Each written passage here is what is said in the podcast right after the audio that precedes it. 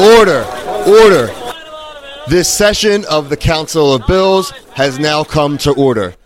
I am your host, Billy Blinks.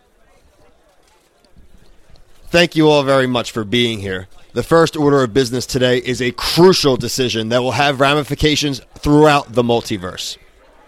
Deciding a theme song for the podcast. The floor is now open to suggestions. Billy Bass, you have the floor. It's gotta be rocking, man. It's gotta be like a bitchin' glam metal theme song. Do you really wanna wanna listen to my podcast? You probably don't. Yeah, no, we're not here to just rip off a peacemaker.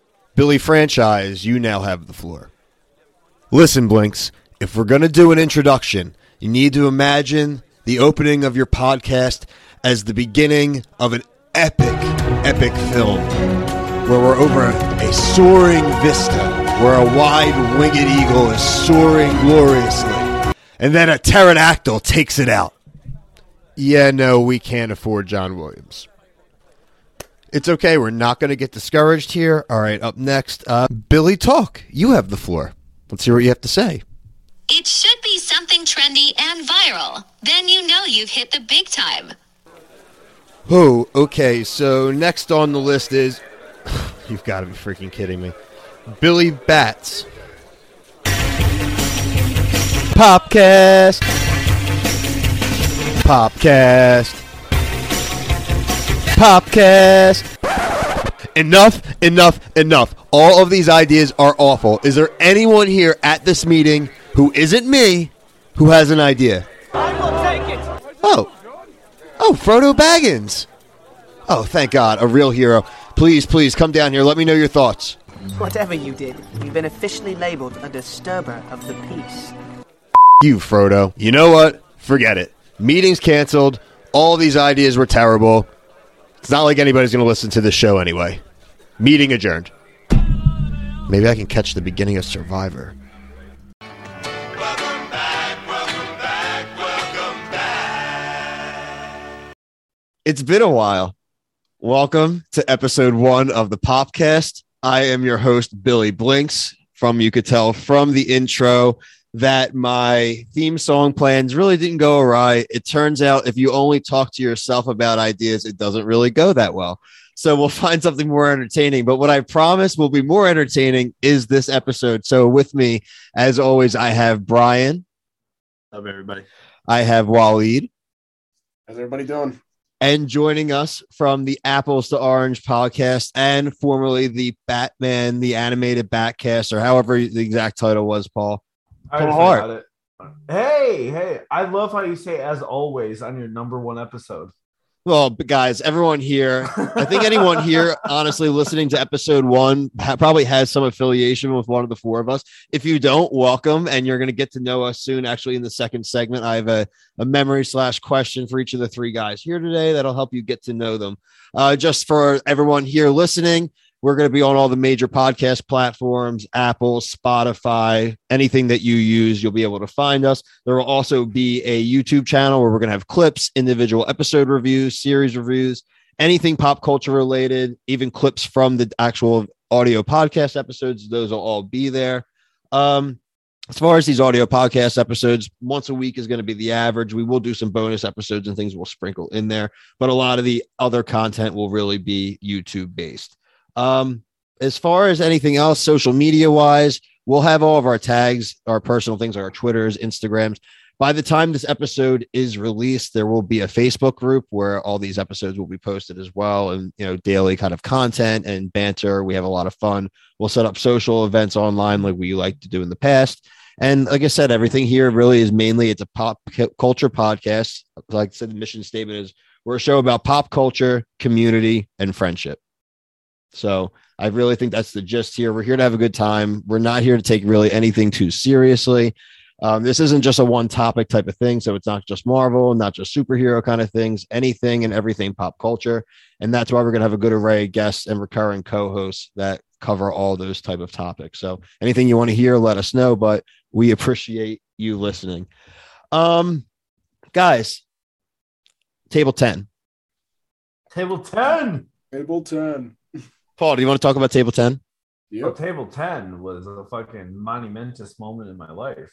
And you can laugh, but I mean that. That was a, I'm not it a laughing. great time. I your Oh, I'm wedding, I'm laughing. I yeah, because Yeah, because you're reminiscing fucking yeah. it was a great time, man. Like uh full disclosure, first wedding I've been to since I think mine. And that ended fantastically. Um no, I went with a stranger to dance with a lot of strangers and I got sat at a table with people that I like I've talked to you and all that and it was just a fun time. I did like uh fucking Fuckboy Island with Brian Mhm. before that and it was just I think it was one of the besides the birth of my kids, one of the best weekends of my life. Just got to fucking fake suck everybody's dick to Madonna's fucking there is a lot of video footage. I did just get the uh, wedding video. So full disclosure, our wedding video is awful. It, it, it, it- Emily agrees. It just we didn't spring a lot for it. Our photographer was much more, I guess you would say, like high end. But man, the one the videographer was a total creep. He was like the guy in Euro Trip that would like sneak up on you in the cart every time Fred the lights Armisen. Yeah, he was literally Fred. Armisen from Eurotrip. This is who this, this the videographer was. And when we got this video, we knew it was gonna. We just knew it was not gonna be. He didn't edit like Paul. Like we were talking about pre-show, like how you don't edit anything out. This guy like didn't edit Fuck anything you, out. Billy. He didn't edit. that He didn't edit, dude. He didn't edit anything. Like there was literally a moment where Emily, when we were on the altar, went to go like adjust a camera for her like sick grandmom who couldn't come. He included that, like the whole her like moving the camera and adjusting her iPhone settings. Uh, what what are you doing? This isn't a documentary, dude. This is a wedding video. But Emily's like, why is that camera under my dress? Like, what dude fuck? i am t- this guy this guy took over the wedding he was like directing the the wonderful photographer he was bulldozing her like he was he took almost took over man and i but i'm telling you paul there is some good footage of you getting down there are wonderful photos of you getting down and you traveled probably the farthest outside of my one of the my groomsmen from california than anyone to come to that wedding so i mean it was an Fuck amazing that time. California guy, asshole. Paul, you were definitely the sweatiest guy at the table. Oh, I was like, like, like Jess is like, why is your tie on your head? I'm like, cause I'm sweating. we drank like a billion white claws. Oh my god, really fuck. did. that was the last. so much. That, that was one of the last memories of uh, my drinking life because, like, a few weeks later, I ended up quitting drinking. But Hey, So that was the last- congratulations. that I was toast you to that. No, I'm sorry. that was I mean. I like to say we were just a catalyst, like we just like to help move things along. Um, so Paul, that was actually kind of table 10 and Paul's dancing was kind of the thing I was going to address for Paul. So this actually worked out really well. So I'm gonna move on to you, Brian. Um, Brian, my longtime co-host, compadre, Rough Rider. Good people, man. Um, we were. I kind of have a bone to pick with Brian, so I waited to pick it on our pilot episode. Um, this podcast actually. So this is like what February. We're kind of getting ready to launch here. Uh, we were supposed to start like in November, but Brian refused to watch anything besides Survivor. So it indefinitely delayed the podcast. So everyone who was waiting and I was seemed like I was being cryptic, you can blame Brian. Sorry. I Brian, I have a survivor story. Simple as hell. Go for it. Great Yeah. statement. Sorry. Oh, save it? Okay, I'll save No, it. no, no, no, no, no. Don't save it. No, so like the first like the very first season, when did that come out? Like 90 like what, 99, 2000? Yeah, basically. On that, yeah. I was working at a Greek restaurant, an Irish fucking idiot, thinking like, "Ooh, I'm gonna run this restaurant." Like, no, Greeks hate me. But one of our owners, uh, he used to run a semi truck business where one of his best drivers was in like, she was in the first season. Her name was Sue, Oh, really? and she's super famous for telling somebody like, "I wouldn't piss on you." Yeah. if Yeah, you were on she- fire. And she came to our restaurant to eat. And Yeah, she she's on, like, oh, I'm sorry. No, you got. I was just say she's been like she they the show as a whole liked her. She came back for another season. Oh, nice. But like she was eating like fucking steak and rice pilaf, and I like like like the guy Gus. He's like, "Hey, come over here. Like, meet my friend Sue. You might know her." And I look at her plate. I'm like, "Didn't you get enough rice?" Yeah. Oh my god. And she looks at me. She goes, "You can fuck right off." And I'm like, "Yes." Nice. Yeah, she definitely was ornery, I would say, is a word. for Great word. That might be the word of the podcast so far. Ornery. Yeah, she also has like one of the greatest like um speeches Yeah. history for like the jury. Is that the Kelly one? Yeah, like the snake eats the rat. So Oh, really? A lot of words to just say that I'm not voting for you. yeah, so basically Bill is saying like I we because we do a reality show together, I was trying to bring something to the table and become somewhat of a, like a, a knowledgeable source for show that we are now watching, which is Survivor. And I just kind of fell into a rabbit hole and watched the entire 40 seasons like a madman. So that's what Bill's referring to. I guess I did delay some of the watching of other things, but if you want to No, blame me, it's- you can blame me. It's fine. No, it was it's awesome and that's like it's something I love about Brian, like not only like as a friend, but like even like I said as a co-host. And we talk about the reality guys, it's our YouTube channel. We'll talk about some of that kind of stuff later, but it, it was just that like that he decided to dive in and like kind of like own a franchise, which was really cool. And I just I love anything that's initiative based. And it's great because like we were getting these just daily texts of like where he was. And he was texting our co-host Kevin, who's seen all the seasons over the years. So he'd be like, "Oh, I'm on season 26." He's like, "Oh, is that so and so?" It's like, "Yeah." And like I said, as now we cover the new seasons, it's really a great knowledge base because they know like the trends that are changing and if something is a big move or a dumb move Right. a lot of times before we see it play out which is really cool for us but especially like the audience uh so moving on last but not least Waleed uh for the people watching the clips and the full podcast eventually here on YouTube they're going to get my tease here but um it's Ben Simmons day bud Yeah. Oh my God. Yeah.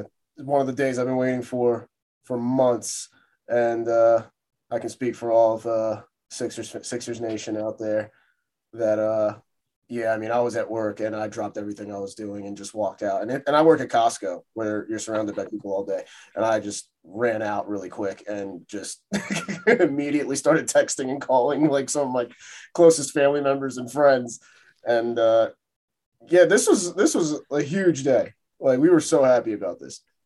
It's just cool. I mean, again, like we're you and I are big sports fans. I would say you're a bigger sports fan than myself, especially more recently. I'm self-professed that I was a sports fanatic until the Eagles won the Super Bowl, and it kind of broke my fandom.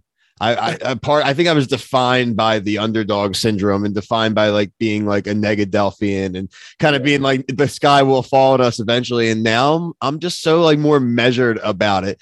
I can agree. I can agree with you there a little bit. Like people are like, "Oh, Eagles fans are the worst. They're so impatient. They're so they're so hard to deal with." And it's like, hey, we've become a lot nicer as a whole since we won our Super Bowl. And like, I'm more patient now than ever. And I'm like, okay, if they're rebuilding, so what? they did they did me a solid. They won me one in my lifetime. So now it's just the Sixers. That's why I'm so excited today. I'm just in my lifetime. I need to see them win one. And then I can literally probably reach the same point as you when it comes to Philly sports. this Like, nirvana that I've reached, this kind of false like happiness, but like honestly, it's all good because I'm a lot less stressed now in my life. Can I say I've- something quick? No, Oh. of course, Brian, Atlanta So- fan. I'm yeah, I'm still stressed just because of That trade though, like I think losing Seth Curry is like kind of a big loss. It- no, listen, of course, it's a big loss. I mean, he's not one of like the best contracts in the league. It's cheap and stuff. He's a great guy, but at the end of the day, man, they're shooting their shot. I don't mind it. I don't. We weren't going to win, so like, Yeah. screw it. Like, I, No, I don't. that's you know, Seth Curry, he gets you 15 points a game, you know,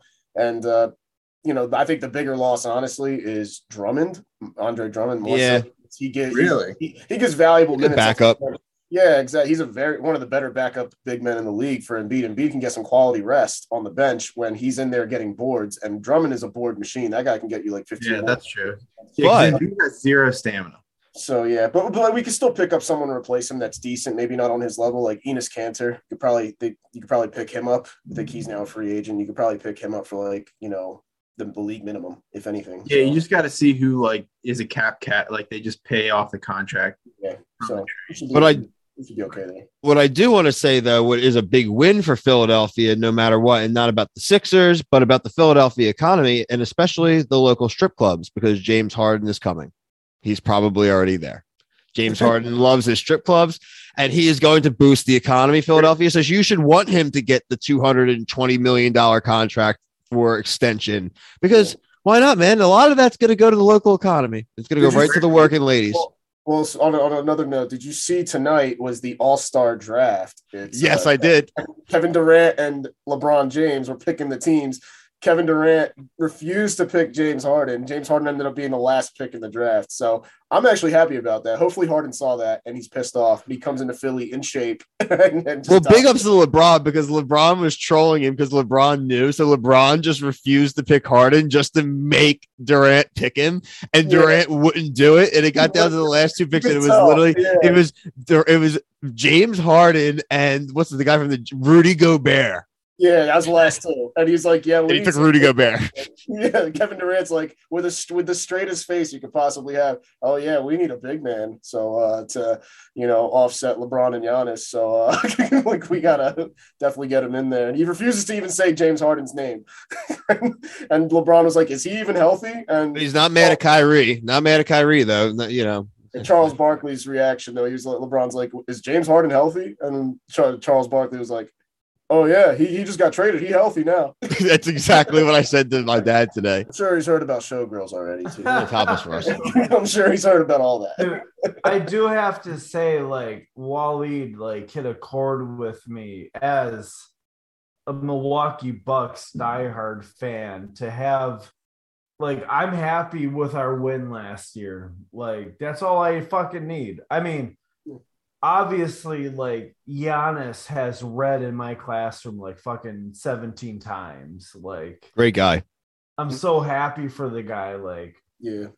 like he used to text me back. Now he doesn't. Fucking asshole. I Um, love the guy. Now you go a fucking asshole. no, no, I do. Like, like, like, like he's fucking great. Like, like I have, I have No, a very like- amazing love hate relationship with Wisconsin athletes, and Giannis will never be Oh, on He's like so innocent. level. Yeah. Oh, he's No, I so mean, I- good. oh yeah, no, absolutely. Like even as a Sixers fan, I was happy to see him win it all. I was like, you can't not like this guy. He's just such a genuine person. He works. He works harder than almost anybody in the league on himself. So Man, fucking, I think only Billy knows this, but I was, I was get like I was offered tickets to see the game where they won the championship.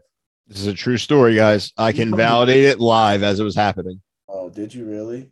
Hang out with his kids it instead. down. I turned it down because it was a night I had my kids. Oh man, you know that's that's totally understandable. Out of the year. And they made like little signs during the game we watched on TV, but those lightweights were out by third quarter.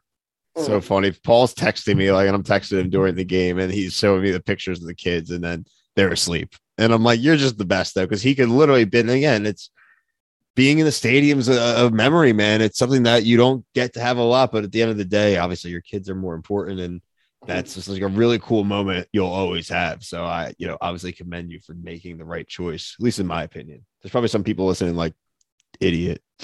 Well, a lot of people call me idiot, but it's not because of that. Well, yeah, let's go.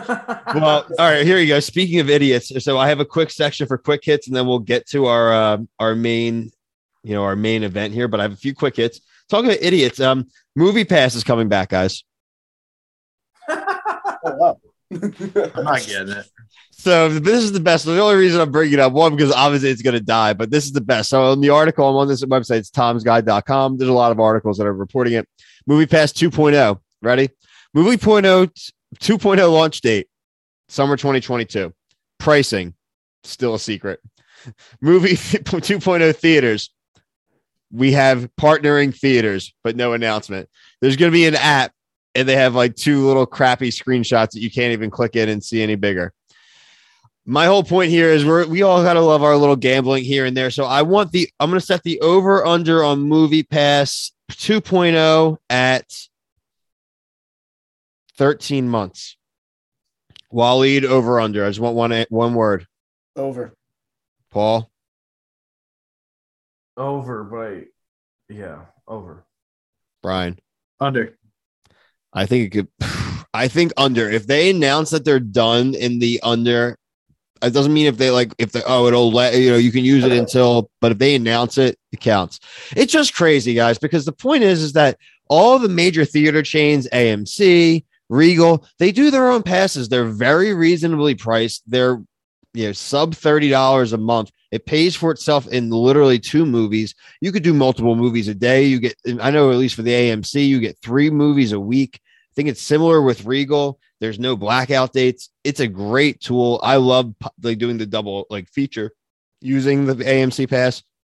Movie pass it, it's a space that like they may have tried to pioneer early on, but now everyone else they've all adapted that model, and I I really just don't think there's a space for independent outside of some people going and taking advantage of their probably low prices again really quick. But I, I just don't see why they would do it. Does anyone have an idea why they actually think it would work this time?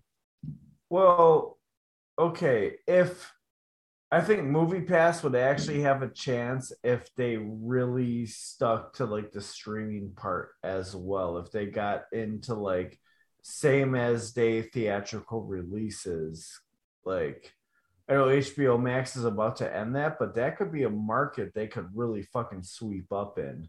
A good point. I like that. That is true. Yeah. Um, okay, so also my next thing, uh, I just want to let you guys know that Brian knows this, but I'm going to become a cowboy. Oh yeah, I've gone in a big, big binge of Yellowstone, and uh, I'm going to go work on the Dutton Ranch. I think I could do it. You gonna brand get get the brand? I, uh, I mean, I haven't done anything that bad yet. I wouldn't want to work there. I wouldn't. You don't want to. You don't want to get branded, man. Being branded, you got to live on the bunk bed. I just. I mean, I don't want to actually work for John Dutton. I mean, maybe even in the in the sixes. I mean, they like their cattle down in the sixes, down in Texas. Do any of you guys besides? I know Brian does. Paul or Wally, do you guys uh, watch Yellowstone? I do not No. actually not yet. I do not like Highly, highly recommend. Brian, do you concur? Yeah, I like the show. I, I just think it's it's just very dramatic of what you think would actually happen in Montana. I don't think that happens at all. Brian, are you telling me that people don't shoot each other with M16s over cattle? No, no. You, Um, you, uh, you, you don't know real America. it's kind of just like the a family runs like a, a small town in in the state with no. No, they run the whole state. Governmental- Yeah, like the government has no authority over them, which is just completely unbelievable to me. Well, because John Dutton has very persuasive methods with the governor, and that's It's all my saying. land. I'm not selling. It's my land. A few moments later. But the doors are locked, so everyone we're safe for now. But listen, that would be a hell of a pilot episode. We always said we wanted a murder mystery. Remember, guys, we always wanted a murder mystery. It was Waleed. No, All right, so other two, three more quick hits, and then we're out of here to the main event. They announced the Better Call Saul final season. Again, it's like the trend now. I don't really, I really don't like it. It's going to come out in two halves. April 11th is part one, and then July 11th is part two. So there's going to be like a month and a half Hi, break. Emily. Sorry, I started that. Hi. The wife just went and made her cameo for the episode. She's going to probably Intern, do that. Bill. Intern. Well, listen, I don't, you know, I'm trying to do good here for my pilot. On the reality guys, we affectionately call Emily the intern. She comes in a lot of times and she'll pop in, drop some things off, and leave. But I know big ups to the partners in our lives that let us have fun and sit here and record podcasts in our spare bedrooms. That's the big Yeah. time. Salute. the real MVPs. I'm really sick of the two halves of the final season thing. Does anybody actually think it's a good thing? I'm just done with it. Just release the whole final damn season in a row. I'm, I'm sick of it. Better Call Saul, Ozark, Breaking Bad did it. Walking Dead perk is breaking their final season into three parts. I don't like it. Sopranos started that shit. Yeah, well, they Yeah, didn't finish funny Say it. that. I'm on that. The first part of the final season of that show. Dude, Brian, please, like you, you- like you know what you need to do. You need to listen to Talking Sopranos podcast during your rewatch because it's done by. No, this is the first time I've ever seen it. Oh my god, you need like because I I got so into rewatching it, and I was listening to Talking Sopranos with uh the like Michael Imperioli who plays uh Christopher Moltisanti Yeah. and the guy that plays Bobby Baklava, uh Steven Schirripa, Okay. and it's Baklava. fucking amazing. It's So fucking Brian, this, amazing. Brian, is your first time watching Sopranos? Yes. Oh wow. Okay. Like you're in. But I watched The Wire. I watched The You're- Wire and then Sopranos. I'm I actually like The Wire more than Sopranos. Oh, I agree. I, I like I like them both. I mean, personally, but I think I'm not really into mob stuff. I You know what I like better than both of them? The uh, Oz. You guys ever watch Oz? I actually never got into Oz. Oh, watch Oz, guys. I'm telling you, go back and watch Oz. That's the prison drama, early HBO. I mean, that's early, early HBO. It is. There is a J.K. ton of A's. Simmons Dude, a ton- fucking guys. Oh my Oh, god, dude. okay. No, no, no, dude. It is intense. It's awesome. If you like The Wire, you will like Oz. I promise. Okay. It is. There are some A-list actors, some all-time characters though too from Oz. A big shout out to my old roommate Pat. He actually got me into Oz back when we were at UD. Brian, I watched it our junior year. This is a throwback. I watched Oz by getting Netflix DVDs sent to our apartment. Oh wow. That's that's Pioneer. that's and Brian Where? Edie Falco plays a prison guard in Oz. Uh, I'm I'll, I'll, I'll I'm gonna stay on HBO. There's a few things I don't remember. There was something else I really wanted to watch, but Righteous Gemstones. yeah. yeah, Oh, wait, that's it. That's it. I need to watch the second season of that. Oh my, it's it's fucking killing it, dude. Yeah. that's a cool show. I love Adam DeVine, so anything with him in it, I love. Yeah, if you Oh never my seen God. Entourage, that's definitely one you gotta gotta get into. I have not seen Entourage. Oh, I did not have HBO as a kid. I didn't have Oh, HBO. Oh yeah. Entourage is the, for me. It's like my favorite show of all time. I just didn't have HBO as a kid growing up. There you go, Queens Boulevard. There you go, Billy Blinks. bring- Johnny Drama, baby. poster. For the visual medium, which doesn't exist.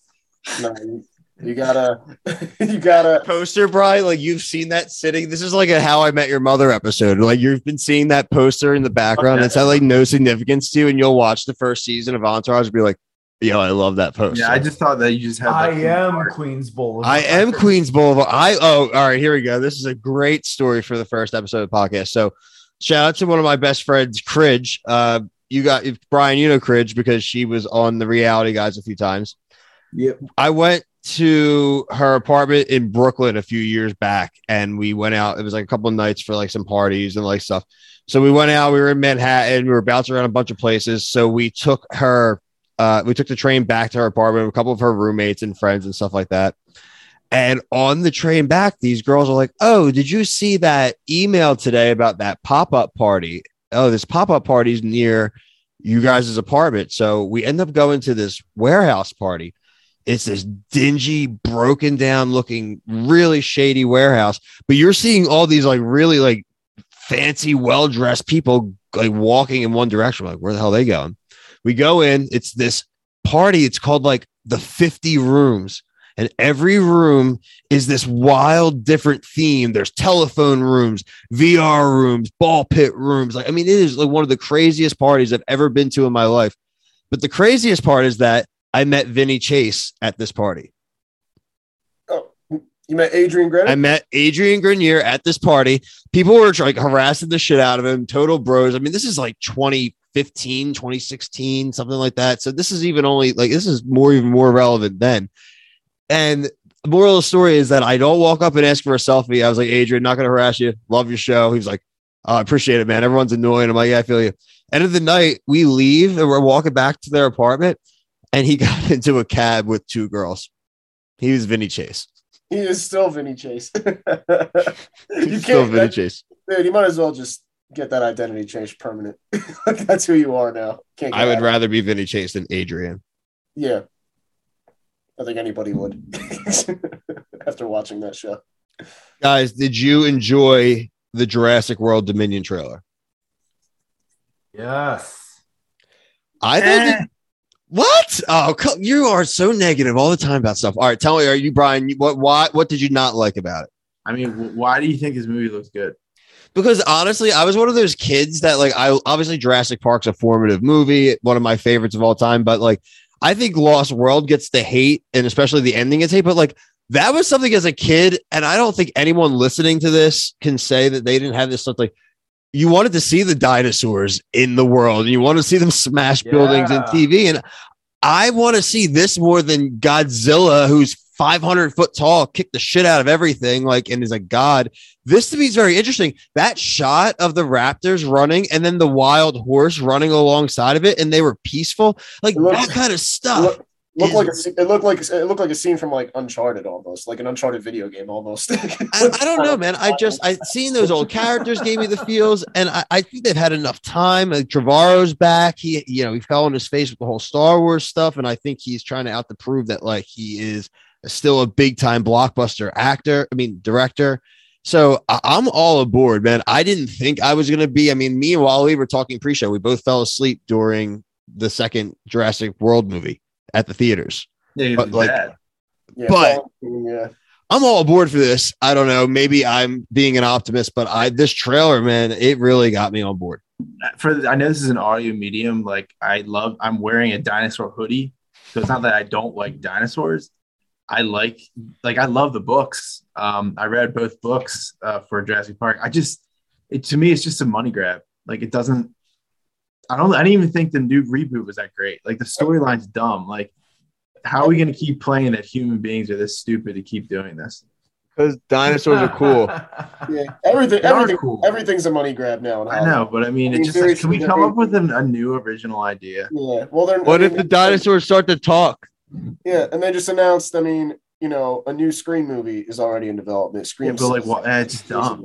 And I'm like, people. I mean, I liked it. It was okay, but it's just it's the same thing almost over. I love. Scream. I'm a Scream apologist. I, I like I like Scream too, but it's just you know they're gonna keep bringing that back because it's a money grab. Also, like every franchise now is turning into a money grab. Yeah. I mean, I, I, if people don't know me. I, I am very negative, and I, I, I am that way. I'm, I'll, I'll, I'll, I'll be honest with the people, but Yeah, I there's, just- there's a cloud. There's a cloud I- above Brian. there's a negative dark cloud. No, above- you, what's actually interesting, we talk about it. Like, if you look at the four guys in this podcast, even there's kind of like we talk about dinosaurs and evolution, there's kind of evolutions here. Like, Waleed is a single dating man, uh, I'm a, a young married man. Brian is a, a little bit more married than me, but expecting children. Paul has two wonderful children, is also, you know, like he said, moved on with a relationship. We have all the phases of relationships right now going on here on this podcast. We have all of the really, really awesome demographics, basically all men 20 to 40 covered. Waleed, Squirtle, you Wartortle, me Yes. Blastoise, I Paul. have a war Blastoise. turtle. Yes. Wait, who am I? You're Mega Blastoise. I don't know who that is, but I'll take it. It's dope. You should Google what he looks like. dope. It's fucking dope. Yeah. No, man, I saw I saw Jurassic Park opening day in 93. I was 9 years old and I remember just like my dad his big thing was every weekend we saw a movie. Like we just whatever the fuck it was. I remember in Jurassic Park I'm like, "Yo, I'm oh, he's got a gun on his shelf." Oh my- you, Raphael. Wait, so do you guys remember what the first ever movie you guys saw in theaters was when you were younger? First ever movie. Debbie Does Dallas. Okay. American Tail. I don't think I remember. Um, no, um, I one of the first, the first movie. That'd be a Disney movie for me. I, I rem- mm, man, vividly remember. I, I saw, I remember Lion King. That was early. I have the most vivid early memory I have, and I know I've saw movies earlier than this, but I went to, I got to go to a, you guys in Philly area will appreciate this. I got to go to a WMMR early screening of the Power Rangers movie. Oh, That was the- like- Ivan Ooze. yeah, it was yeah. seven or eight, and I have vivid memories because they did like trivia and things before the movie, and I got a trivia question right and got some poster or some Shake bullshit. with Ivan. Ivan Ooze. Yeah, no, that there, there was a there was a gut wrenching moment in that movie when Zordon died. Oh yeah, still still brought was, tears it, to my was, it was rough. Our homie Zordon. when Zordon rough. died. Oh yeah, and they were all crying. Oh yeah, brought tears to my The eyes. Pro Zordon podcast for anyone Same- was still same- listening, all seven of you. Same thing with the first Pokemon movie when uh, when Ash dies and all the Pokemon. Man, fuck Ash. No, I wish Ash stayed dead. Oh god, that Yo, is- and here, that here's scene, that scene was sad though. Got me to got me to tear up. here- here's another thing. Pikachu sucks. I, Yo, they could be a Raichu at this point, dude. He would be such a good Raichu. He's like a level 700 Pikachu. Why is Pikachu not OP at this point? I, I'm a Pokemon stan, but that's the only thing I have an issue with that franchise is like bad, bad, bad character. Well, yeah. No, he's still Well- going too. He sucks, and even in the Well, current well, it's- anime. well, we're twenty. Well, we're twenty three years into the into the franchise, into the anime too. The show's still going on strong, Yeah. and Ash is still a ten year old from Pallet Town. Twenty. Yeah, yeah. He he's hasn't uh, he's uh, Peter Pan. He's still a ten year old. I have- How are you ten years old? 10, 20 years later. I got a guy, guy. I have a guy, Bry, and everyone. I, we are going to have on the podcast sooner than later. His name is Frankie Sisto. Uh, he fits our world in two ways, Brian. Your world in two ways. He is a the biggest Pokemon fan enthusiast player that I know. I mean, he plays everything to full completion, and he Oh, does, yeah. he, he streams everything like that. He actually even like works in that industry a little bit. And he also was the kid I was telling you about that won endurance Tehachapi. He's a rea- reality TV champion and also a big Pokemon and Nintendo stan. And he was doing a whole like Twitter live discussion of uh, the Nintendo Direct, which we'll touch on a little bit later on and stuff on the way out. But um, this is a great guy. So we have a lot of great guests. So I'm going to segue us to that, guys. Uh, just give everyone an idea of the next two episodes. So um, episode two should be our state of gaming episode. So it should be Brian, Waleed, myself, and my friend Vise the Bold, um, the Corrective Consciousness, Reactive Consciousness podcast. A a lifelong friend of mine grew up in the same neighborhood as my as me, and now in the same neighborhood that I now live because I bought that house. So um, what a great one of the smartest. He was that guy when you were in the neighborhood, and this is back, especially will be relevant for guys like who grew up in like the 90s. If you didn't know how to beat a game, that was the kid that you had to find in your neighborhood or at lunch or the blacktop. He had all the guides, or he just knew how to beat every game because he had already beat it. And like he was that kid.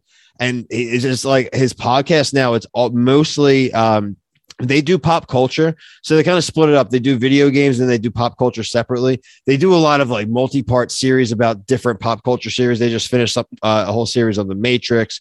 They've talked about things, um, you know, they've react to any kind of video game news. They also have a lot of knowledge of retro video gaming, which is really cool. And like the current retro video game market, which is super hot, not just even the collectibles, but just even like the digital download builds and different things you can do. So we're going to do an episode basically on the big state of gaming, the stuff about Activision Blizzard with Microsoft, the Sony Bungie stuff, Nintendo, but also kind of the positive and negatives of gaming right now. Um, you know, really the big MMO craze was big when we were younger, but now the stuff with like the battle royales, the you know everyone knows about the loot chests, but just a lot of just like the state of gaming has changed a lot of ways. So uh, Waleed's a huge gamer. Brian is a streamer, big gamer. Uh, I'm a huge gamer as well. And like I said, Vise is a one like the gaming guy you could meet. So we're going to talk about the positive and negatives of where things are. Uh, we're going to give a preview too of everything that's coming in 2022 that we're excited about in gaming. There was a Nintendo Direct that we're going to talk about. That there was a lot of positive stuff. And then episode three is going to be a fully dedicated episode to the Batman we definitely know that we're going to have Paul on. Uh, hopefully, Waleed and Brian can join. We may even have one other person make a big like round table. So we'll reach out to some of our friends. If not, you know, and one of the guys can't be there, we'll reach out to a couple guys, and we'd love to have any of our friends on that are super interested to talk the Batman. As we were recording this, guys, I just got my email confirmation that I got the press screening, so I will be going early to see the Batman. Ooh. Dang, homie. You're so important. No. Shut up, Uh, Paul. I'm not fine, saying that. I'm excited. Just be excited No, for your I'm friend. excited for you. No, I'm excited for you because uh to go, but like I don't remember my first in theater movie, but my first drive-in movie was in 1989 to a little indie flick called Batman. Oh, There you go. nah, Are you that's really excited to see Keaton back? Like, are you like think it's just like a a, a weird? trope? some people are very split. They think it's like a, like a desperation trope, and some people are excited for the fan service. Where do you fall on that? You're the Batman guy. Of course, I'm excited to see Keaton. Thank back. God. I hate some of the negativity, which will be very anti what we're about to get into. So I'm excited we're there. I mean, how great of a fucking actor has Keaton become? I mean, he he was when he was Bruce Wayne Batman, but like he's gonna bring his all. He's fucking excited about this shit. Like, yeah, fuck yeah. Like, Let's bring him back because we're closer to a fucking Batman Beyond fucking. Oh my god! Don't even get. We're, we're gonna do a whole thing about Batman, and Paul probably even after the Batman episode, we're gonna do something a few episodes later, just all about that. Maybe even a bonus episode for people. We can get into all that. But Batman Beyond is one of the most Yeah. underrated series of all time. Where can you watch it? That's like what I want to know. I think Pro- HBO Max. HBO Max, yeah, Really? HBO Max owns DC properties. Yeah, you can watch. You can watch all Batman. You watch animated on watching them. animated Ah. series on HBO Max. Yep, you definitely can. All right, guys. So, yeah, when we get a little bit more evolved here and I have the mixer and all set up, I would just play the bumper for you guys and you'd hear it. I'm just going to insert the bumper or insert the main event, whatever we decide, because right now we are very unorganized and we haven't really planned all this out yet. But we will decide on a really cool bumper and idea for whatever this main topic of every episode will be. And I will insert it right. Meow. Wow, I'm really impressed at that awesome idea that we came up with, guys. Thank you. So good. Oh my god. It, it sounded fantastic. Wow. You could see our faces. I, I just it, it, it's it's almost like we haven't come up with it yet. I came. Well, we know you've at least—that's the third time confirmed Paul has came. Two children and this. Actually, give him one time for my wedding. Or, Uh, give Paul two for my wedding.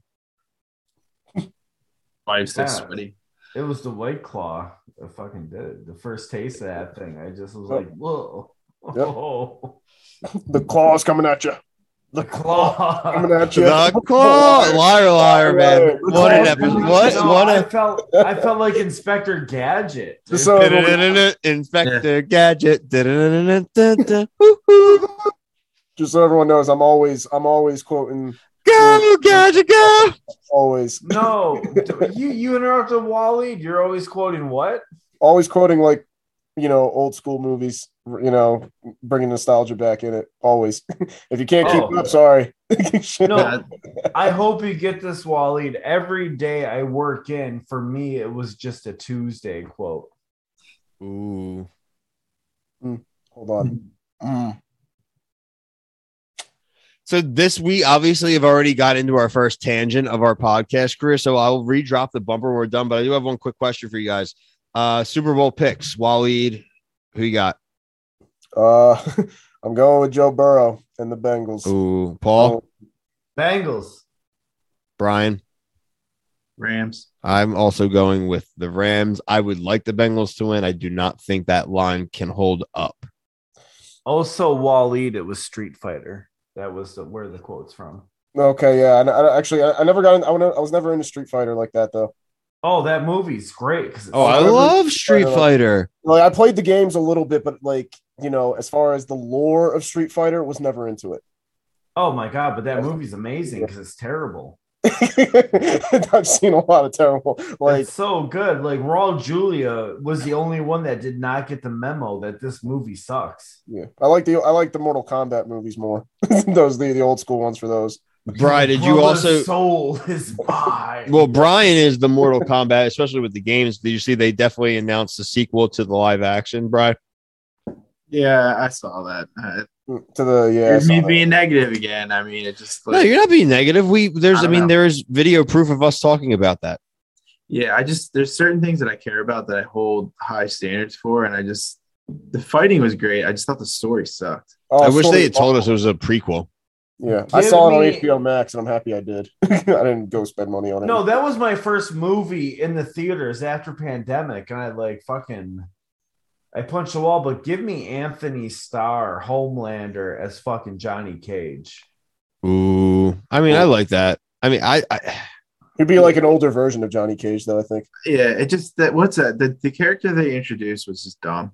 Oh, that guy was a piece of shit. I don't Yeah. like the I don't like the create a character kind of thing. I, I did And not also do just that. Killed Goro in his first fight. Like, sorry, Well. I- the disrespect that Goro gets is outrageous. He was the coolest character in the original game. I vividly remember being up my dad's hunting cabin playing on the Genesis and the Goro level being the coolest thing. And then, like, when I got to the Goro level, my dad tried to take the damn controller because he wanted to beat him because it was cool. Like, Goro, that was that dude, Yeah. man. And like, I don't know. I, I would, I just, I mean, I would love a resurrection for the tournament for him. I, I need to see him actually kill some people. It's bullshit, dude.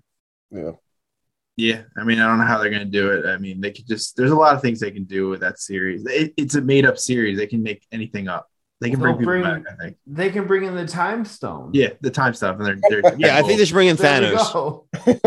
Well, they have like sands. It's literally like sands of time, pretty much. Like the, Goro is Thanos's like fucking. So the Prince of Persia. cousin. it's like Chro- uh, Chrononica, I think her name is something like that. I thought you were about to say exotic, exotica, so I can go cruising. Yeah, yeah. Oh, exotica. Great Oh, game. it's the best, man. That was my favorite car racing game in the arcade. Period. Also, Star Wars Pod Racer. I'm not a real racer guy in arcade. I was more smash and bash and fighting games. And what House of the Dead? Oh, Oh yeah, shooters. oh, House of the Dead. Yeah, that was my shit. Beat that game. We're gonna do a whole episode about our arcade and home gaming. So thank you Oh, guys. It's Revolution X, the Aerosmith fucking Ooh, machine gun game, baby. I mean that's a little bit more Music is retro. Power. Power. You go into a strip club. Like I, I was seven. I'm like, this is amazing. Well, that's like playing like now. You think about it, like talk about me and Wally are playing Streets of Rage four right now on Xbox Live together. We may even play like a a, a level after this, but like the, if you think about some of the old Streets of Rage games you go through, you're going through and there's a bunch of like hookers and drugs and stabbings and like you're in strip clubs and casinos and boats and I'm like. You don't even register that as a kid. And I think we grew up in that age, the first age of being like desensitized. I think even you're like, you know, Paul, you're not like out of our age. You're only a few years older than us. And it's just like, it was so normalized from a young age that that's just like, um, like people would shoot the shit out of a million people and people would die. Like we just didn't take any effect to that as a, as like young kids. Oh, That's why I'm so Time happy I grew up in the, Crisis. that's why I'm so happy I grew up in the 90s. Because it was a game, and the graphics probably weren't great. I mean, you're right though. I mean, but then again, they desensitized us. I mean, they weren't wrong. I mean, none of, I didn't make any of us like crazy people, but it is funny now to think about the things. Yeah. because Well, we're- now you go. It's funny now that we're older. We go back and like play these games, and like we go back and like watch these old cartoons that we used to watch, and we're like, oh shit, none of this was meant for kids. Like Nickelodeon, Ren, Ren and Stimpy on Nickelodeon was not meant for kids. love Ren and Stimpy. you will go back and watch that. You're like, damn, this is really not meant for kids. It- there was a TikTok I watched yesterday about the Doug sequel series on Disney, and Doug gave his dad the sex talk. That actually happened. Oh, like, oh shit, for I real. didn't realize that. Oh, that's gonna happen with my son and I. I guarantee you. Your son's going to teach you. Yeah. No I mean, Yeah, this is how you made me. Like, doing it wrong. I'm like, God damn it. You're Dad, what do you think? Okay, so now because we went on this tangent, you're going to hear the bumper for a second time.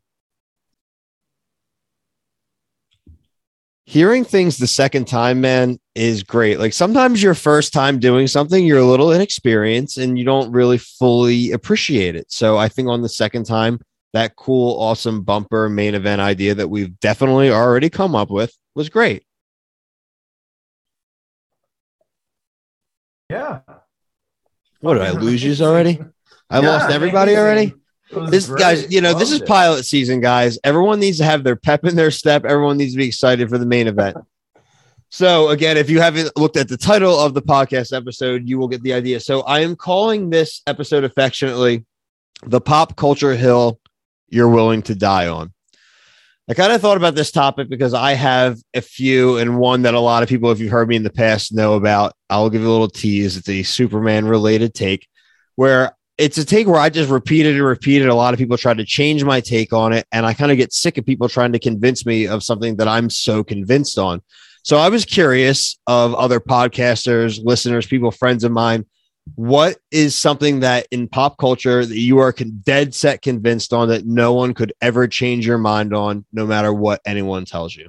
So I thought it would be a fun way to kind of start because honestly, this podcast and the whole reason we do it is, like we said, for community, friendship, and a lot of the people that I mean, everyone that submitted for us are mostly podcasters and stuff. And I love and appreciate all of you got for supporting us starting this and even participating. And it's really funny because I got to learn a lot about people that I didn't know through some of these takes, just even seeing the topics. So, full disclosure, I haven't read or played any of the audio takes, but I've seen the subject line. So, it's kind of funny just to get the teases of what people are going to play.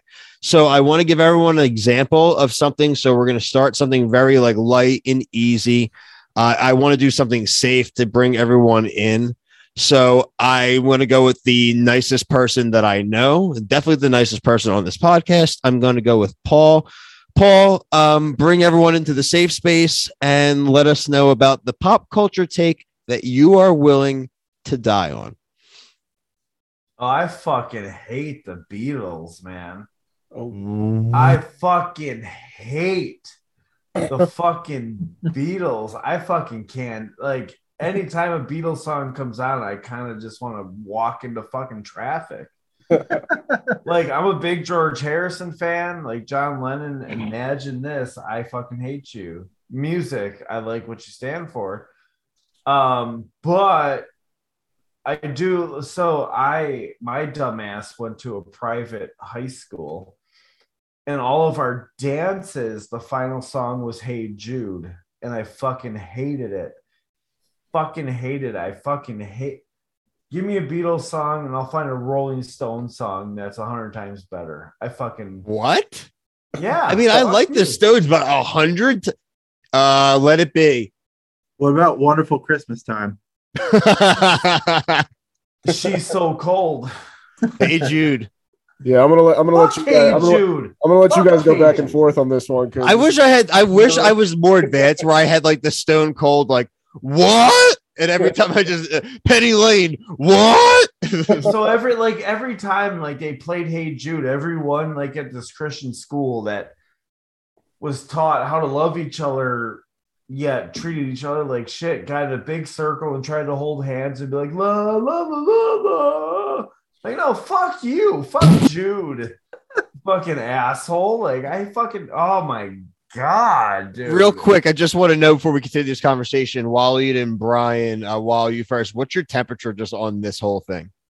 Uh, yeah, I, I was just saying, I'll let you guys go back and forth though, because I don't really. It's not the kind of like music that I grew up listening to. I never really listened to the Beatles or Rolling Stones or those that kind of music growing up at all. Um, so I really don't really have, um, you know, much to say on it to be honest. But All right, I, all right, okay, all right. So you're a conscientious. You're just you're just stepping out. Okay, dude. By the way, we we grew up in the same town. This isn't Footloose. You could have listened to goddamn Beatles, Waleed. Okay, I love you. He's Kevin Bacon. Leave him alone. all right, all right, all right. Dinosaur dude, what what do you? I, I kind of already. I, I know where this is I don't listen to white people music, so Uh, I knew where that was There going. you I go. already knew where I'm that on- was going. hey man, I'm on that negative side with him on this I one. already, I already knew where that was going. There you go, Brian. Table 10. so- Table 10 is all I can't wait for the Table 10 full reunion. I'm gonna every member of Table 10 on a podcast. Now, let me go on next. one. All right. Well, I oh I all right, Brian. Okay. So well, I got bamboozled. I got bamboozled. Oh, this is you know, you know, Hooper drives the boat. I thought I drove the boat, and Paul just you know, you know, you're a molder of young minds, Paul. Yeah, and I teach them to hate the fucking Beatles. That's like day one of so lesson funny. planning. I'm like, these guys are fucking pieces of shit. Like, if you hear, like, come on, baby, drive my car. Yeah, drive it into oncoming traffic. Well, you know what. Paul? Good thing you live in Milwaukee and there's not a lot of traffic. Yeah, thank God for that. I get to work a lot faster.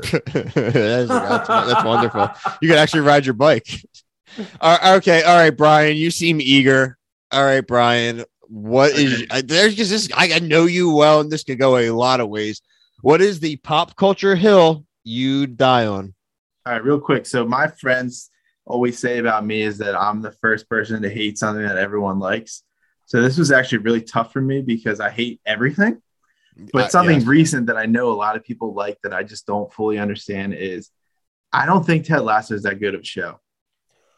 No. Oh, God, No. Brian, I, I have like literally 40 Ted Lasso stickers on my desk, like I ready mean, to that's- hand out to people. Well, you know Hey, what? I can you can see live your own Brian. life. not- I could, I could actually see Brian not liking Ted Lasso. though. No, and this is this is this is before I like go vehemently against Brian. The take that I will like give Brian the appreciation for is I get where he comes from a lot of times, and it's that like when people like worship at like the altar of anything, it tends to turn Brian off if he's not into it instantly. And I am a Ted Lasso stan. Ted Lasso.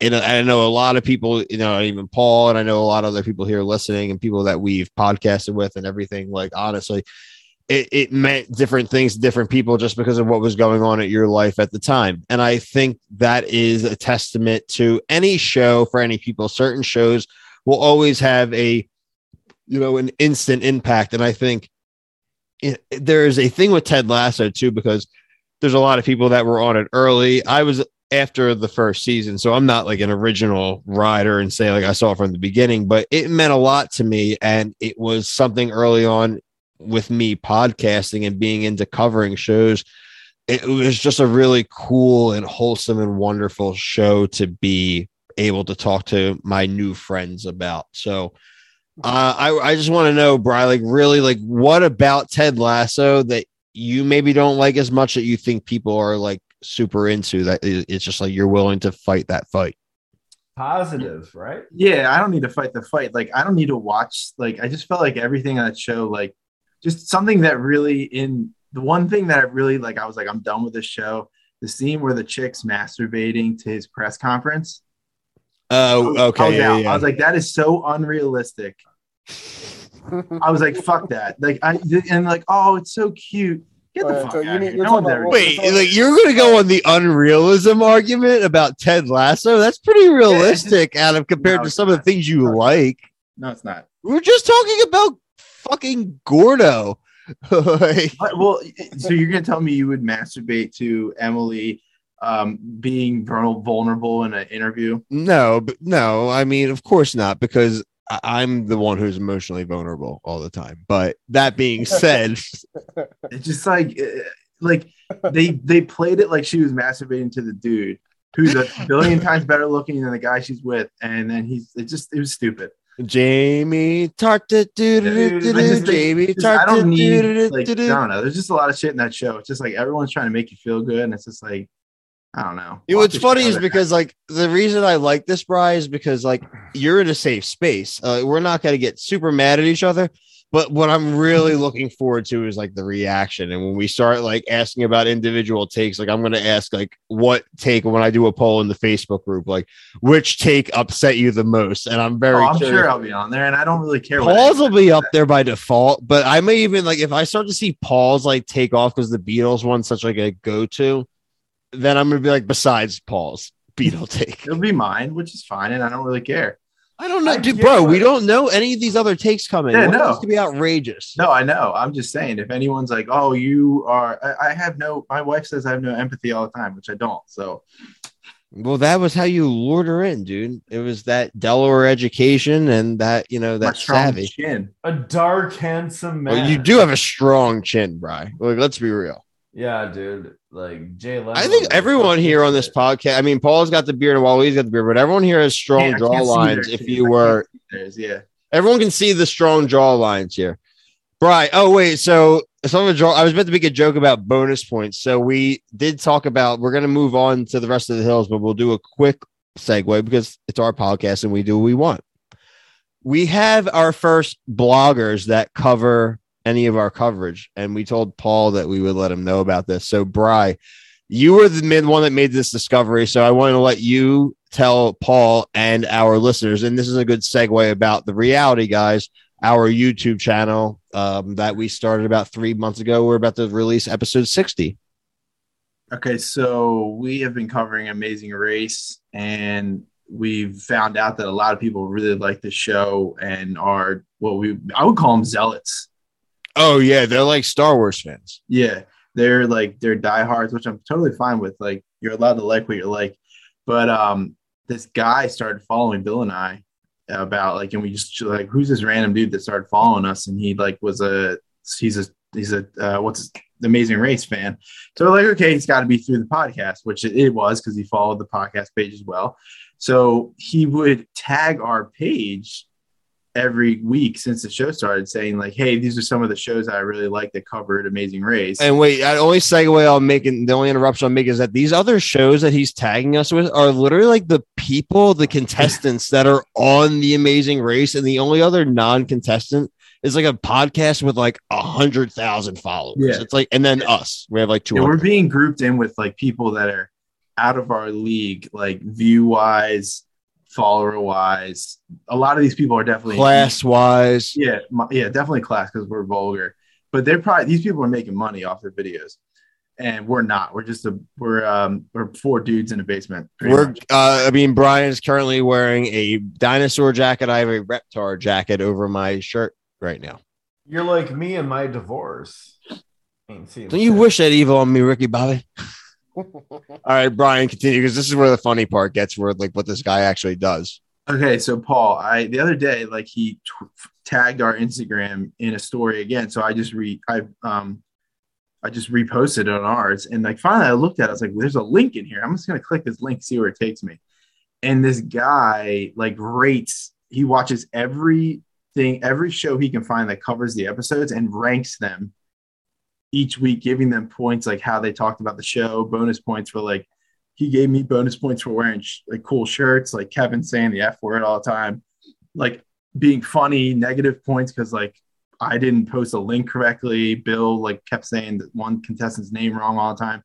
And like he has his rank. Like we're we were in the top 10 last week, but it's just like funny. And he dissects the show. Like he'll like write down like things that we said and then comment on it, add pictures, and it's a blog about everybody's. And it's kind of crazy. And it's I, I I'm kind of flattered.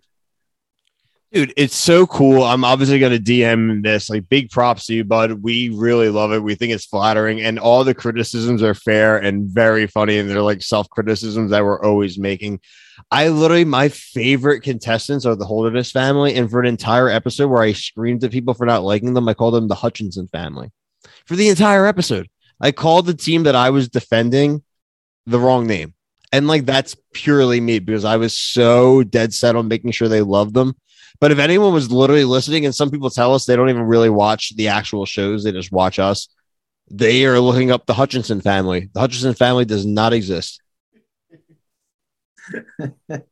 Yes, Paul, he has. Funny inside jokes for the the non-audio. There are some inside jokes coming here. You know what I mean? Inside jokes are great. I hope to be part of one someday. You know, it's so crazy. I'd never had any friends until I found the internet.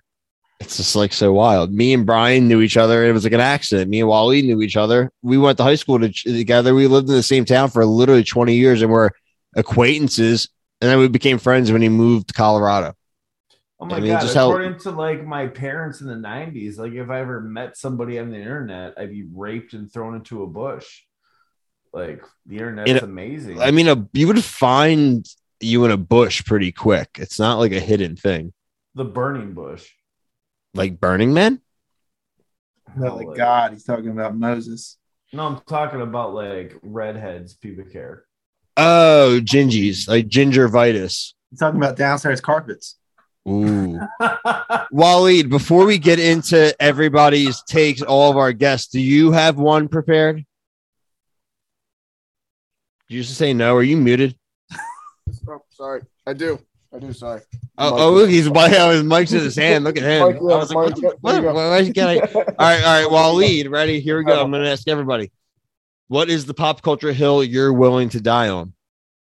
Okay, so for me, this one I had to put some thought into, but my favorite actor, I don't know if any of you know this, my favorite actor is Matt Damon. Didn't know that. Love Yeah, that. my favorite, my favorite actor. Like you know, Favorite movie is starring Yeah. Matt Damon. So there you go. Yeah, well, yeah, Good Will Hunting is also one of my favorites. I think Yep. this was your favorite, yeah. I know you know that. Yeah, yeah. yeah. And also Leonardo DiCaprio. I mean, a lot, I know I've met a lot of people in my life who say like, "Oh, he's the best actor in Hollywood. He's uh, one of people's favorites." Blah blah He's blah. up there. Yeah, But yeah, I'm yeah. a firm believer, actually, when you go back and watch a lot of DiCaprio's movies, that I think it would have been some of them would have been better if Matt Damon was in the starring role. Ooh, I like that. Like doppelganger. Yeah, like honestly, I saw recently Matt Damon's recent movie, The Last Duel, which didn't do well in the at the box office. but Good it was movie, actually- though. It was a good movie. But watching that, it came to my mind. I was like, and there was an old movie from like the late '90s when Leonardo DiCaprio was really young called uh, "The Man in the Iron Mask." Oh my! Did you? I can't. Episode one, we have the man in the iron mask being brought up. Yeah, and that's a Jeremy great movie. I, will- I, and I and I love that movie. It was, one of my favorite, it was one of my favorite movies in the in the early days of my life. But I thought about it and I was like, I think Matt Damon would have played King Louis a lot better than Leonardo DiCaprio.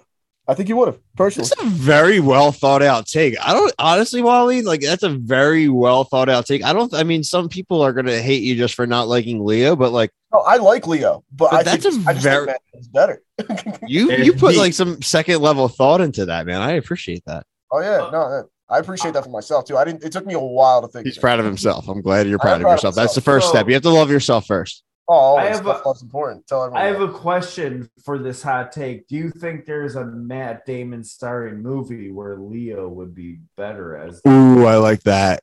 Um, mm. Hmm.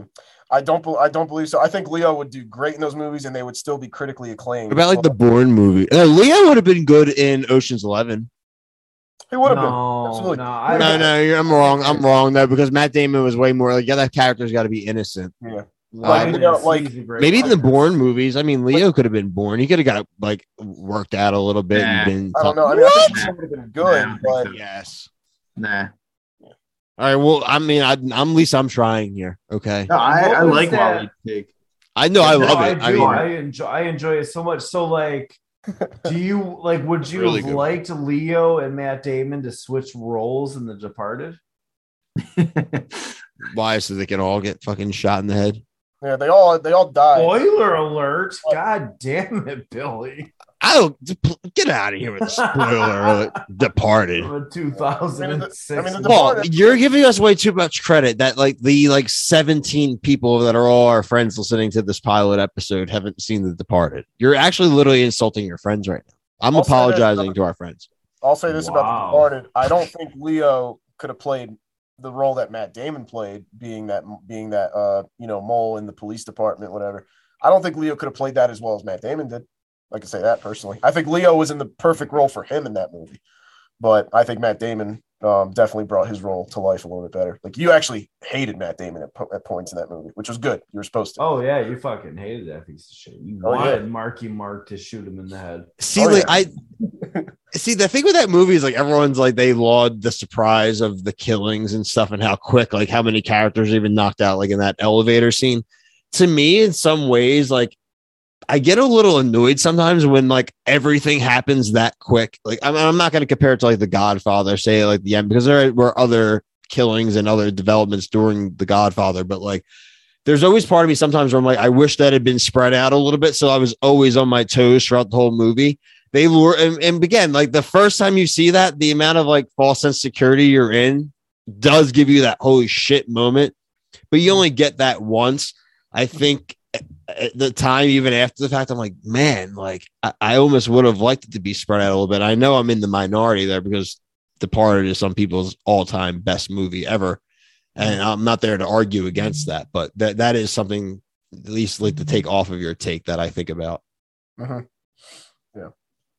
That's a good one. Um, I will do mine really quick, and I'm not going to go in the whole tangent. I'm going to do something on YouTube or something about this because this show really isn't like all about like my takes. I'm going to really rather get the guests and everyone else's, but everyone knows that I think that Man of Steel is one of the top five superhero movies of all time.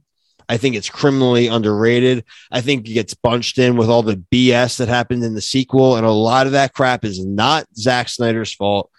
He had a lot of tragedy in his life. He had to deal with a lot of this corporate BS with Warner Brothers, with having this little brother syndrome with the Marvel stuff and trying to catch up right away and insert some of their biggest storylines right off the bat. And as opposed to just accepting the fact that like being second place is okay because you're still can make a crap ton of money if you make good movies and good franchises.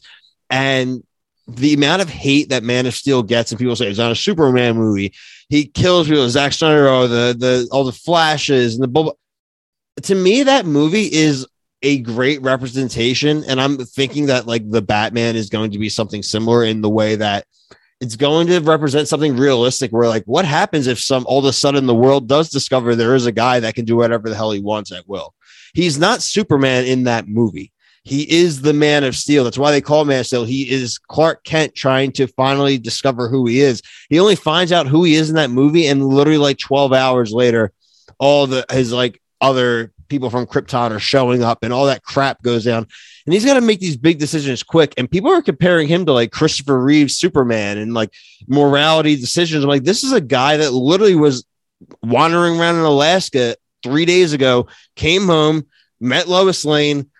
For, boo, boo, boo, boo, boo, boo, boo. like this guy didn't have a lot of time to freaking figure out like he's supposed to be Superman. If, if you say me, like he becomes Superman in the extended Justice League, but like Henry Cavill never got to actually let his character become Superman. And I need people to stop just hating him because Zack Snyder hate is so cool and easy. And to me, it's lazy because there's a lot of really, really intelligent pundits out there and people that I really respect that crap on Snyder. And I don't get it. I love a lot of his other movies, a lot of his stuff, the Army of Thieves, the zombie stuff, all that crap. I love it. I don't know, man. It to me, it's a first contact movie. Like, what is the world is realistically reacting to this guy, and that is my take. That as far as I'm going to go with it. Hmm. I mean, does anyone vehemently hate that movie? I mean, I'm not a big Superman fan, so I probably shouldn't speak on anything. he No, no, no. But I mean, even I the don't- character of it, but like the movie itself, like just objectively, like it's- yeah, it's fine. It was good. Yeah, It's good enough. like the whole Zack Snyder debate, I think Watchmen is one of the most faithful and best adaptations of it's a all very time. fair point. Yeah. But like Brian said, I just don't like Superman as a character. No, I mean uh, that's a very, very fair, valid complaint. A lot of people now, I mean, there's a lot of variety and a lot of exposure to things, so people get to see a lot of other Right. variety and- outside yeah, of Bill, this is something that you care about a lot, so you're going to hold a higher standard and care about. No, yeah, like I, I thought they did. I- liked it. yeah, yeah. Paul and I like I can watch it and I it, I'm fine with it. I don't really if Mhm. people don't like it, I don't really care what they say because it's not something Yeah. I'm holding at a higher level like you are. No, it, So it's you're- fun. It's Yeah. a fun movie to watch. Like it's Yeah. entertaining, but at the end of the day, I'm like, oh, they did my favorite character justice. Yeah, I mean, I it was, it was the for me it was the first Superman movie that I actually ever saw. I never saw any of the older ones from way back when. Um, I mean, I, I never had anything really against um, Superman. I mean, I watched a couple seasons of like uh, Smallville. Um, when I, I was- love Smallville. Smallville was a great show, great adaptation. I felt like, uh, um, you know, who who was the actor who played him in that in that show? I forget what was his name. Tom Welling. Tom Williams. Tom Welling, yeah, he was great. Um, I think Henry Cavill is, you know, fits the role a little bit better than him, but they both did real a phenomenal job. But the first actual movie I saw was Man of Steel. I saw it in theaters, and I, and I really enjoyed it. Um, I thought Cavill was probably the best best Superman that they ever came with. I mean, and just like the whole premise of the story, also, it was nice to see first contact, like you said. So revisionist history with Cavill being the ultimate pro nerd, pro anything pop culture. The level of dedication he has to the Witcher franchise now and stuff is the level of dedication he would have given the Superman if he was given even a ounce of that like respect back, in my opinion. I want to hear other people's opinion against that. So you know, we comment it within the Facebook group. Like I said, the Facebook group will exist by the time this episode releases. It's going to be like a week and a half or so from when we actually record this. So a lot of these things we're talking about will exist. I want to get into our guests, guys. Obviously, we have a lot of cool takes. Everybody cool right now? Does anyone need a break? Play him. All right, let's do it. All right. Well, we're going to do a couple of the right, the written ones. We have some email submissions, so I am going to do these completely at random. Uh, first one I clicked on here. Okay, cool. Paul, a, fr- a bigger friend of yours, a, a new friend of mine over the last few years, Rebecca Daling, uh, the host of the Picard cast, also was the co-host with Paul, like I said earlier about the animated Batcast. Really cool, and looking forward to when it comes back so that you guys can cover the new episodes. Fantastic. Going to be awesome. Fucking Perfect. Um, it's funny because she used our old name. So we're going to go, hello, Popcast. You asked for hot takes, and here's mine. Quentin Tarantino uses period pieces in his filmmaking as an excuse to use racial slurs slash stereotypes and misogyny. Ooh. Now I know he's had some female heroes in his films, but for many of his movies, the women are degraded, beaten, abused, and generally treated atrociously. White characters throw in the, the N word, and people of color are portrayed so stereotypically, all in the name of this is how it was back then. The Harder They Fall is an example of a movie where Quentin Tarantino wishes he could make. It has hyper violence. It's a period piece. It's a Western, but the cast is all black, which is not unrealistic to the times, and stereotypes are bucked against so hard, showing that you don't need to fall back on those tropes. Keep up the good work and can't wait to hear all the other hot takes. So thank you, Rebecca. Honestly, I, I think that's a a pretty fair hot take, unless you have people that are super Tarantino fans. I mean, I think that's a very fair take. What do you guys think? Whoever wants to take the poll. Yo, I'm I'm a huge Tarantino fan. I love like how he brings so much of his appreciation of cinema into his movies. But I 100% agree with her. I mean, look at Django Unchained. Who Mhm. sh- who should have who should have killed fucking Leonard? I mean, who should have killed? Who should have been Matt Damon? Who should have killed Matt Damon doppelganger? Django Django should have killed fucking he should have killed uh Candie. He should have he should have fucking killed him, but no, it was Christoph Waltz. Like I totally get what she's saying. I mean, like Quentin Tarantino and Uma Thurman had a falling out because of this, like because of what she brings up. Like a hundred percent. Like I, I I enjoy his movies. I love the way like the soundtracks he makes. I love the way he like besides all the feet shots, but or foot shots, but like I, I I do enjoy his movies. But she's a hundred percent right on this, it, in my opinion. I think so too. Wally. Yeah, I, I Brian? agree. I agree. I agree with her. Well, Yeah, you a Tarantino yeah. guy? Oh, go ahead, Yeah, now, Brian. Brian, go I was ahead. just gonna say, like, if he all those movies have like a theme of like race, like being overly like white people being racist, like, and like what Paul just said about the feet. I mean, it just starts to be like a theme. No, it was so bad in Once Upon a Time in Hollywood. Like, whoa. Mhm. yeah. Eventually, it gets to a point though where it loses its shock value, though, and you kind of see what's coming with the direction of what where his films go sometimes. Um, but yeah, I can agree though. I mean, in some way, in some facet with this take. So Okay, cool. Next one. I did another random click in the email submissions. This is from my buddy Gino Cap, uh, South Philly, South Jersey buddy, Mummers buddy. Is Phantom Menace a good movie? Objectively, no. But is it as bad as everyone says it is? In my personal opinion, no. While others have have its flaws, I feel as though the only one of the three Star Wars prequels that feels like a contained film was a sufficient beginning, middle, and end. It feels like it actually has a purpose to the overall saga with what it establishes. Story progression actually happens in the Phantom Menace, while the other two just drag on and have no meaning or weight to them. The only reason the prequels kept going is because the story of Darth Vader has to be told. But besides that, there is really no other motivation for any other character to do much besides defeat the dark side. If anything, Attack of the Clones is my least favorite of the three, and in my opinion, the worst Star Wars movies overall of all time. It leans into the common stereotypes that the prequels are known for shitty dialogue, over choreographed lightsaber fights, style over substance, etc. More so than an episode one did is bogged down, but maybe the worst romance I've ever seen in a movie. Good luck with everything. I mean, I don't think he's wrong in the take that he said as far that it does have a definitive beginning, middle, and end. It is a self-contained film, but I've always been of the take that uh, Revenge of the Sith is actually one of the best Star Wars movies of all time, and I think, in my opinion, by far the best of the prequels. So, uh, Paul, I'll start with you. What do you think about that take? Why does the story of Darth Vader need to be told other than a couple lines here and there? Mm, my God, uh, it's the the next take we're gonna do is exactly that point. You do not need to tell the goddamn story of Darth Vader. Why can't someone just be fucking bad? Like that's what made the Dark Knight Joker part great. Like he lied about so many fucking. You know how I got these scars story? Like we don't know. Like I just fuck it.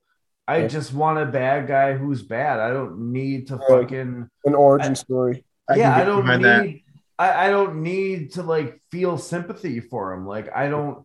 I But- just want a bad fucking dude. Yeah. And that's what made me nervous a little bit about like the Joker movie that came out with Joaquin Phoenix. I thought they were going to go in the direction of like giving Joker an origin and with like how he became what he. I'm like, no, I was like, I, I don't, I don't like that. But then you see the twist at the end, and like you basically they go back on it, and they're like, okay, we actually don't know where he comes from, and that, and I, and I preferred it that way.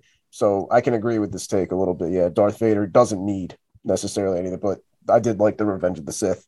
I thought that was definitely the best prequel movie for the Star Wars. I liked Revenge of the Sith because of the lightsaber battle. That's about Yeah. like Oh, yeah, it's that, that was fucking cool. But like, I just like my bad guys to be bad. I don't need to know like, ooh, he, you know, blah, Doesn't need to be blah. Riverdale. Complete, I completely agree with you, Paul. Like I, I'm, I'm pro bad guy most of the time, and I like. I didn't need to see. I think Anakin like made Darth Vader soft, and then he got his redemption on Rogue One on that last scene where he just cut down that entire Rebel fleet to get That the was battle. fucking the- amazing. that was- That was great. I love. Fucking that. I think that's the best Star Wars scene. That That is up dude. there with definitely the Oh. best Star Wars scene. And they and they've gone a lot of lengths. And again, this is not with any common person. This is BS that they even do this. Most of the characterization of Anakin Skywalker comes in the Clone Wars seasons. It comes in the comic trades that they have that are canon that are between the different movies and stuff. But like that's BS. That is I that has got to be one percent of anyone that's seen a Star Wars movie, less than that, that knows the information that like someone like myself will look into or read. I, it is the same thing, and we're going to transition right into. So we also did get some audio submissions. Not as many. A lot of these are written out, which obviously makes sense. But I'm going to give one that is Star Wars related from one of our dear, dear friends, Luther, and he submitted one that, according to him, is something about Boba Fett being a terrible character. I was not a fan of the book of Boba Fett. I'm not going to waste a lot of time on this episode because we've already been going for a while, but uh, in the next couple episodes, I will give my full thoughts, maybe even on a YouTube video about why I was disappointed. But uh, stay tuned for two seconds here, and we will have Luther queued up. So we have our buddy Luther Shaver. Appreciate you, my dude. He has a take here, and all it says here is Boba Fett. And I know that just from his message, it's probably not a positive one. I'm going to turn this up. If you guys can't hear it well enough, I'm going to adjust and post for the audience. If you guys can't hear it, let me know. If not, we will stay silent until it's done. drunk dolphin sounds like. It's, it's disturbing. Just gross. However, that sound and that action is light years, even parsecs, beyond Boba Fett. You, Boba Fett, are the absolute worst character in the Star Wars universe. You sucketh. You stick. Ah, no one really likes you. Your show has been hijacked from you for a lot of other people to do their thing in that universe. You're just terrible. I wear a suit of armor. Fuck. Mm, nope. You, you, you, nope. No. No. You fell in that sarlacc pit like a bitch like a big fucking. Bi- you didn't crawl out. They they should have never made this series. You died in when was that? Like eighty three? Yeah. You died in eighty three, bro. What? I crawled out of the Sarlacc pit like I'm. You fucking suck. This is a little bit of a rant. However, I really don't like Boba Fett. That's all I'm trying to say. Good night and good luck. Have you ever When I envisioned this episode, that's literally what I was envisioning. Oh god. Yo, that guy's room was kind of sick. I know this is an audio medium, but how much do you think his room cost just by looking at it? It was dope. There was like a ton of like Iron Man stuff and things. And stuff him. in boxes. That's he's got that stuff's got to be um Yeah. expensive, which is cool. All right. Well, as far as the take, honestly, it's a take that before the Boba Fett series, I would be like, dude, what are you talking about? That stinks. I hated this series. I hated the series for even like almost a reason why Gino in his old take said he liked Phantom Menace because it didn't have a beginning, middle, and end. I didn't feel it served any purpose. The whole show got hijacked in the f- five, and fifth, and sixth episodes. They were Mandalorian episodes. They were setting up the next season. What does that have to do with Boba Fett? And you get to the very end of the season, and Boba Fett's like, not really made out for this. So you literally know he's about to ditch Tatooine and he's going to be in Mandalorian season three. The reason upsets me the most outside of the season not being good, in my opinion, in my opinion, is that it robs the ending of Mandalorian season two. Grogu leaves with Luke. It is a big emotional moment. And if someone doesn't watch the book of Boba Fett, they're going to come back in the season three premiere Mandalorian, and Grogu's going to be there chilling with fucking Mando. Like there is no, there's no reason for it. Why did you rob that ending? That was one of the coolest Star Wars things I've ever seen. And I, I just feel like this series, besides not being great, as like a cure all at the end, they're like, well, we get Baby Yoda and Mando. That's cool. And I just, it's like the very first thing that Favreau and Filoni have had their hands on that I don't like. I'd love to hear what you guys think. Who wants to go first? Whoever. All right, I I can go. I, I just think the writing was bad. Like, what bothered you the most? Like, I just don't think they did the character justice. Like, I used to read these books when I was a kid, so like, I have always known that Boba Fett survives, and I just think they did a bad job of like all the action scenes. He didn't have a helmet on, so he's old looking. The actor's looking old. Like, they should have had like a stunt double do all the stunt, like the fighting. Like, it just there's a lot of stuff in the show that just thought was stupid. Wally, did you like it or were you even watching Boba Fett? Oh, I did not watch Boba Fett actually. No, but oh, Did you watch Boba Fett? No, I didn't. But this, I don't know. Like to me, it's like just not liking the character Boba Fett. To I mean, to me, I've heard this from a lot of people that just have never been a fan of him. So I don't know if it's that much of a hot take to me because they're just like, "Ooh, you got beaten by Luke by just turning around. You didn't do anything of substance in Empire or Return of the Jedi." Where like I've heard this argument a thousand times. Like I just I've kind of like I, I agree with Luther, but I've I've heard it way before he said it. It's a very Star Wars thing. And I was thinking about that as you were saying it in the commonality. It's a very Star Wars thing to take a very cool one off character and then spend 10 to 15 years writing books, doing video games, doing rewrites about how that character is actually got even more cool than you think. And then they just ruined the cool character that was just cool that we knew nothing about.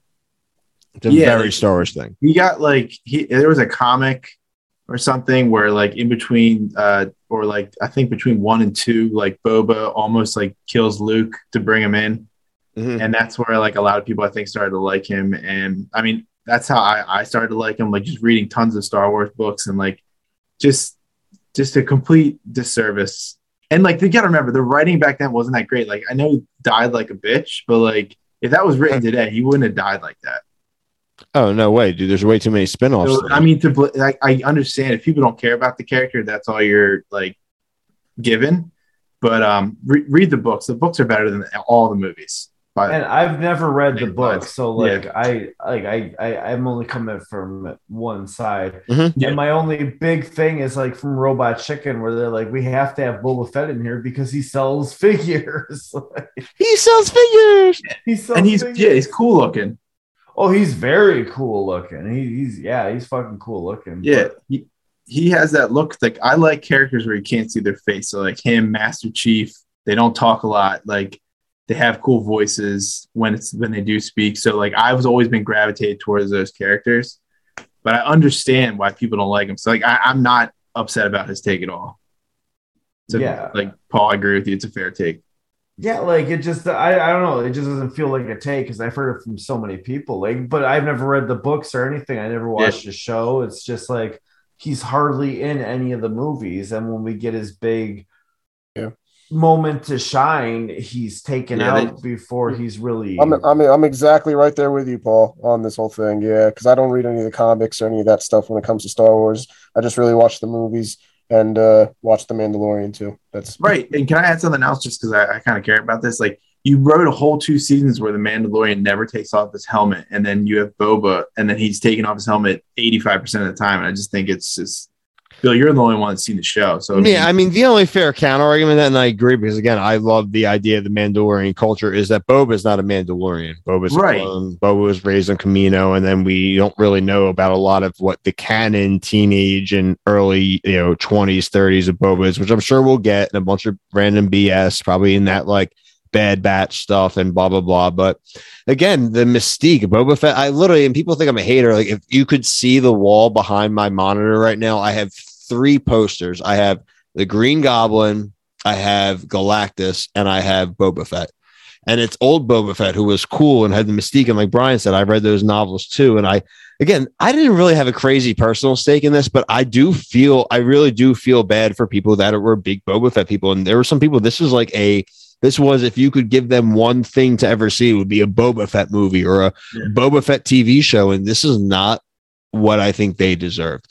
I am very, I advocate advocate for like you know the people that are like the top of the fandoms and stuff i really want them all to be happy as they can be without being unrealistic i don't think it was unrealistic for them to think if they got a boba fett show it was boba fett being a goddamn bounty hunter why does he care about tatooine he's not even from tatooine exactly. It doesn't make any sense. Like he should hate that place. oh my god Barely in the slave one, and it, I mean, it's just like. I- Do you think the actor had something to do where he had to have his helmet off? Dude, Temuera Morrison I, I don't he- know why. Don't Like, know. why is he like? Don't you think that should have been way better with a stunt double? Like, I mean, the every fight scene? Mandalorian's basically a stunt double unless Yeah. Pedro takes his mask off like once for like three minutes a season. right? And those fights would have been like ten times better because he's getting his ass kicked. You know how much those actors cost? Stunts, huh? Those actors cost so much they could have like a really cool couple extra stunts in the seasons without like Pedro Pascal. Yeah, And I like Pedro. I'm just saying you don't really need him for that role. I agree. just yeah, he can just voice in. I mean, we can talk about this forever. I mean, No, no, no, no, no. This is all a good one. All right. So I have a few, I mean, we have a, a these handful, handful more. Uh, we are going to go to some of that were in the Facebook messages. Uh, we're going to go with our dear friend Jake Elliott, the co-host of Pop Culture Leftovers. This is I, I love the beginning of this. S- Spider-Man 3 is the best of the OG trilogy. It's the best because of its meme slash GIF relevance and is still ongoing with the dancing Parker. It's masterfully directed with action sequences that you could 100% follow regardless of how fast they move. The sequence with him and trying not to lose the ring is brilliant. Maybe they crammed too much in with Venom, but I personally enjoyed Topher's take on it, and the church scene is more comic accurate than anything Venom we have seen since. I mean, I half agree. Half agree. Yeah, I have. I'm Venom's my favorite character, so like, I the character I understand where it came up, but they just didn't do a good job of Vet like Venom. Like Topher was being Eddie Brock, I think was fine because Yeah. he was very accurate. Yeah. Brain in a church to kill Peter Parker is fucking Yeah. amazing. Like it's fucking amazing. It Jake is so of my divorce day. Like Jake, Jake is the first person to take his take and also incorporate the pop culture relevance of the property, which is really true. I mean, the dancing Parker and like all the memes from Spider-Man 3 are definitely I, I think they have all the memes basically as far as like the Yeah. the Raimi trilogy. Um overall though, I mean I, I don't see how you can't say Spider-Man 2 is the best of the trilogy. But that being said, I think I can't completely disagree with Jake's take just because of the avenue that he went about it. Waleed, what do you think on that?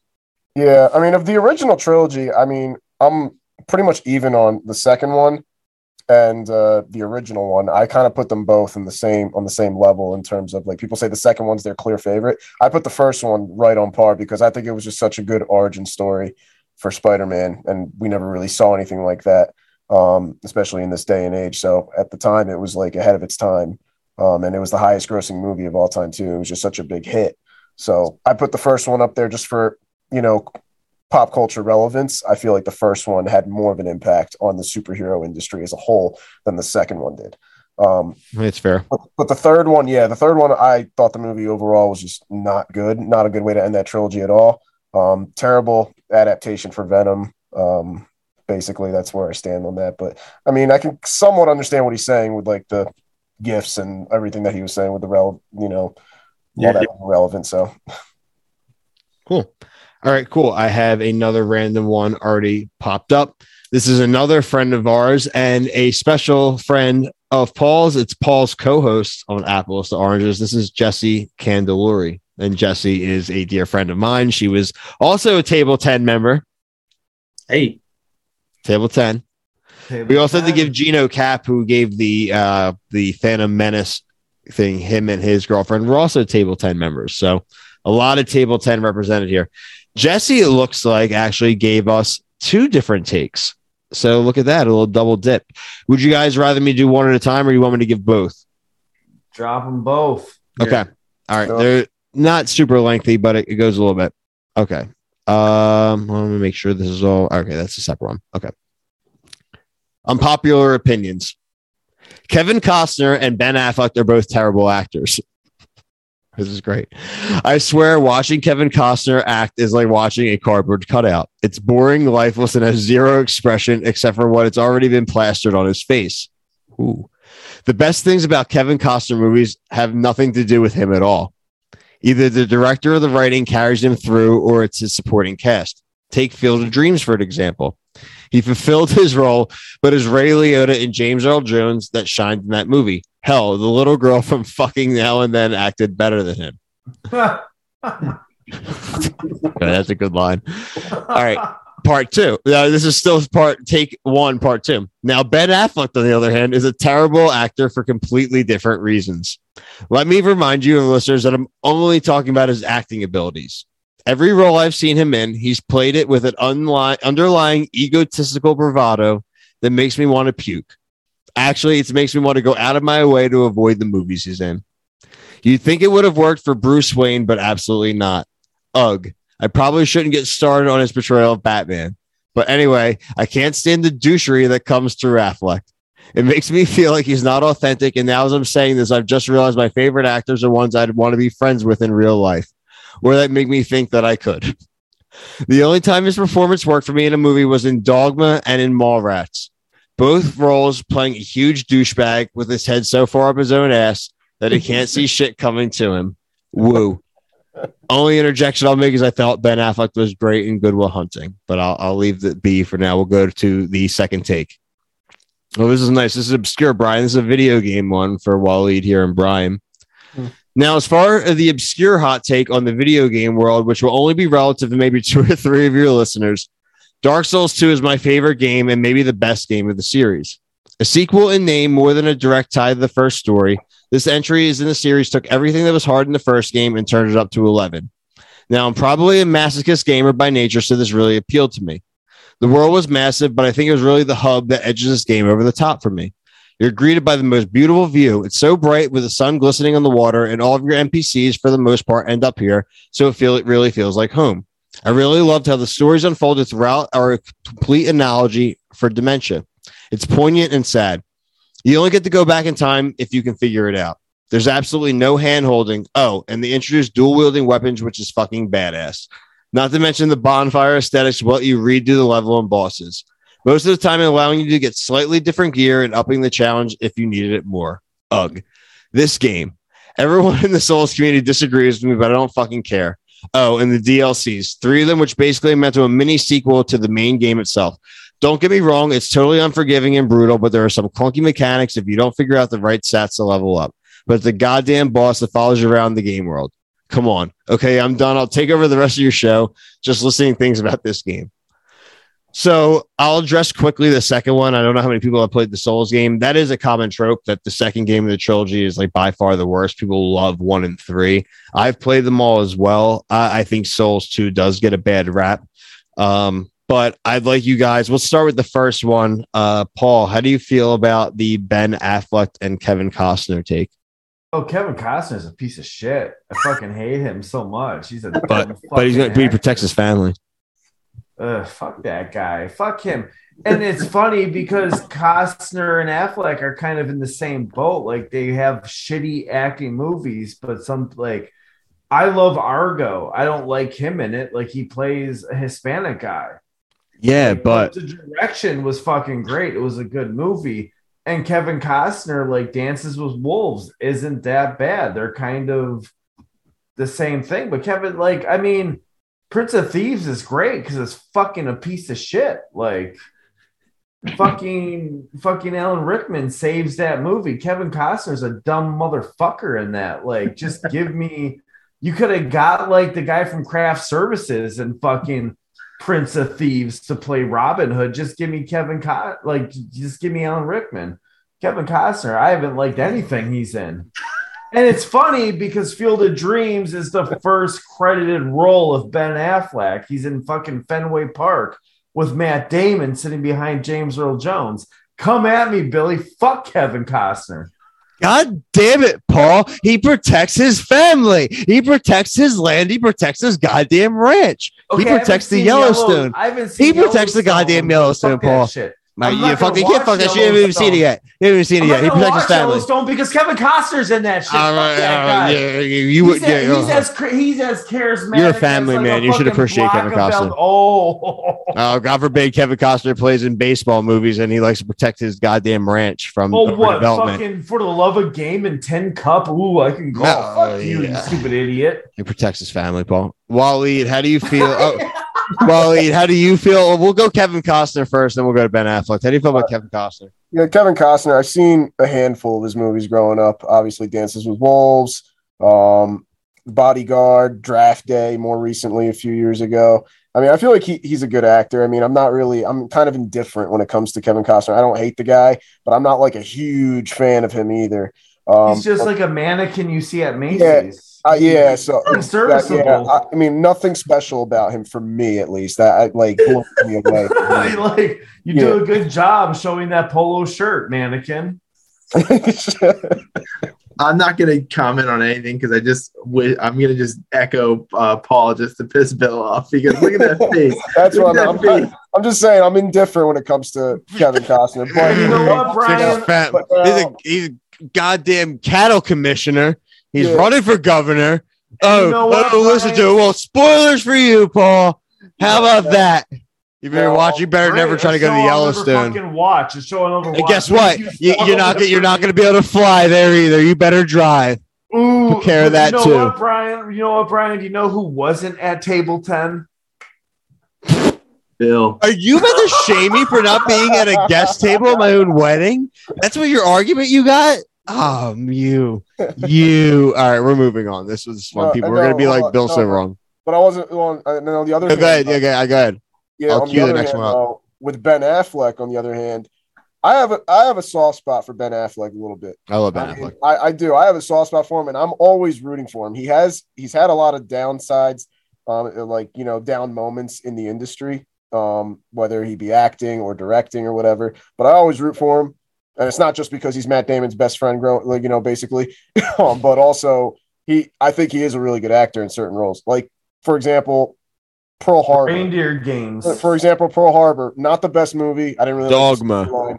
Um, but I felt like he acted in the role that he was given very well in that movie. If you go back and rewatch it, you'd probably agree. What about the Jenny from the Block music video? How do you think he acted in that? Yeah, Jenny from the Block. That is now taking over the line of the podcast. You Hey, know man. what though? Going back to Dogma, Alan Rickman was the best part Yeah. of Dogma. I'm. I mean, Alan Rickman's one of my favorite actors. Just of all like Prince time, of so Thieves with the fucking Macy's mannequin.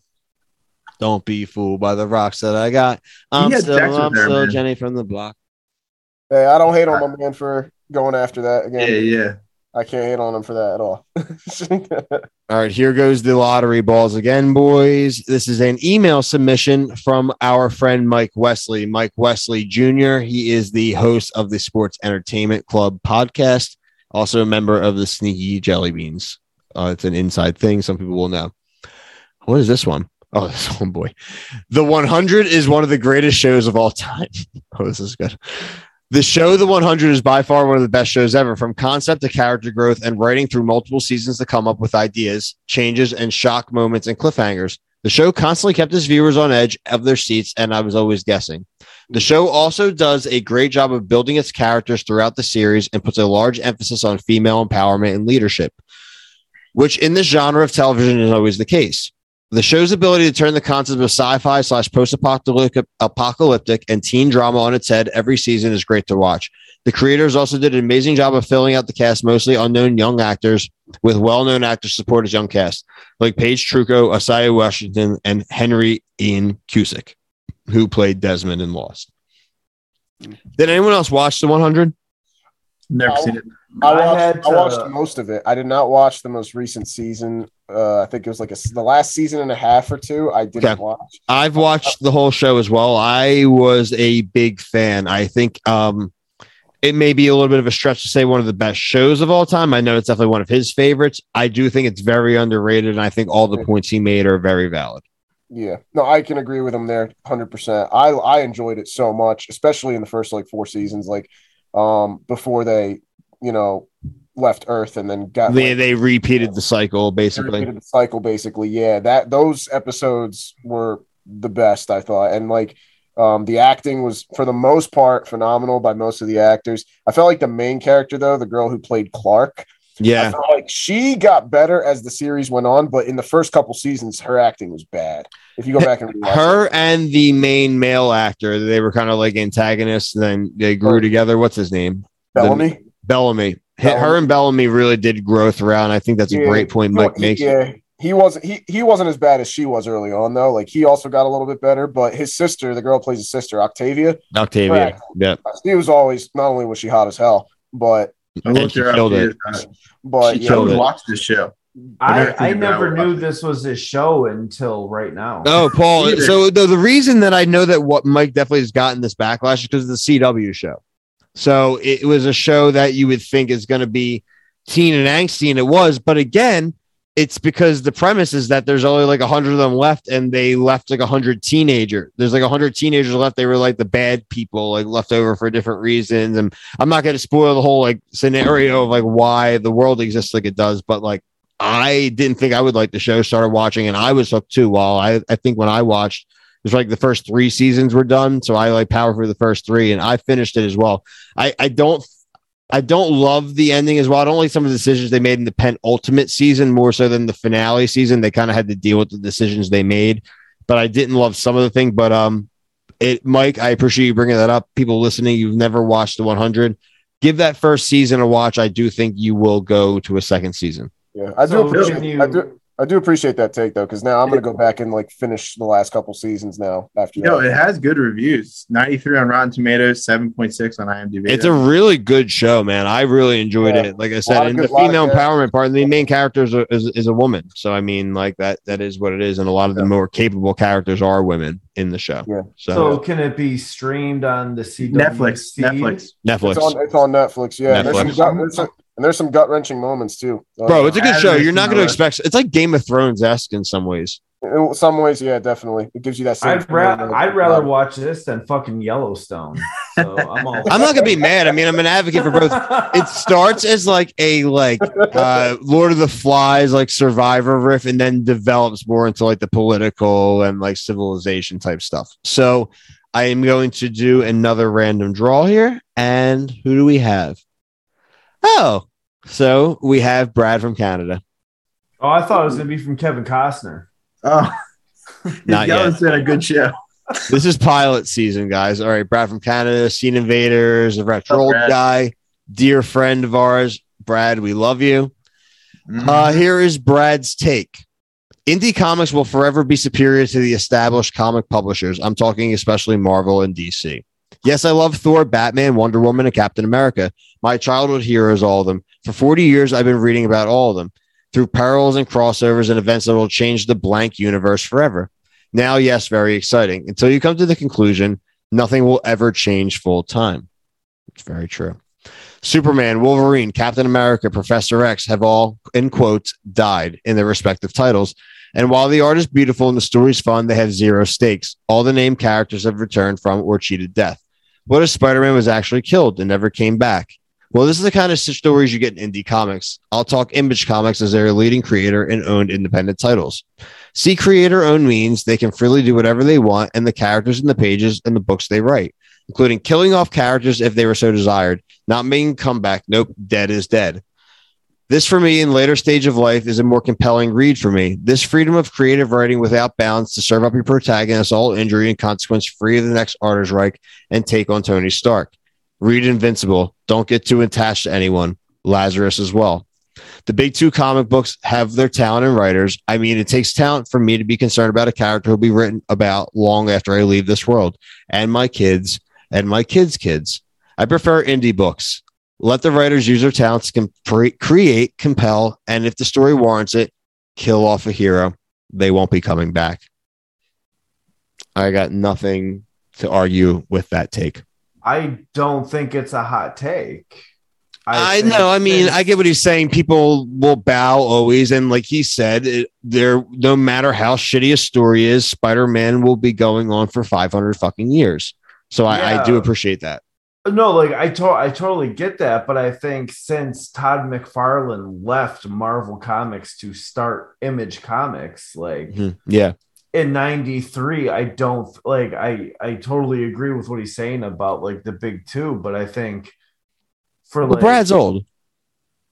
yeah he fucking he's got he's got dust in his veins um That Canadian dust, though, it's strong dust. No i just think i think people like i think people who get into comics because of dc and marvel like they're gonna find their way to image and be like oh it's like i've gone from like fucking kansas to now like the fucking land of oz to where everything's color where i get these fleshed out stories where nobody has to bow to the publisher. Like i think but as an avid comic book reader i've known that for years and i think it's awesome he found that out but again it's kind of like the boba fett thing it doesn't come off as a hot take to me Okay.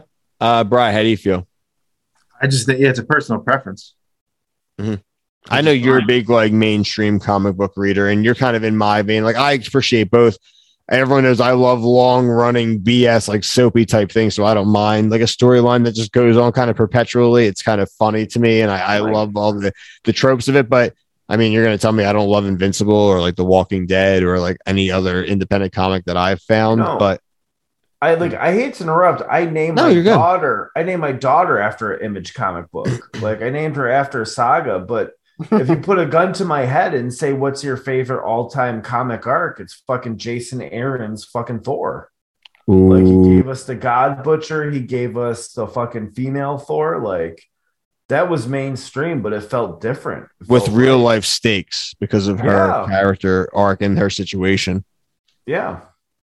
Uh, Waleed, you're good on that. You think that's a I'm pretty also- fair take? Yeah, I'm- I I share the same basically as these guys here. You know, I don't really think it's too much of a hot take either, but um, yeah, like Brian said, also it's all perspe- it's all just you know preference, personal preference on this.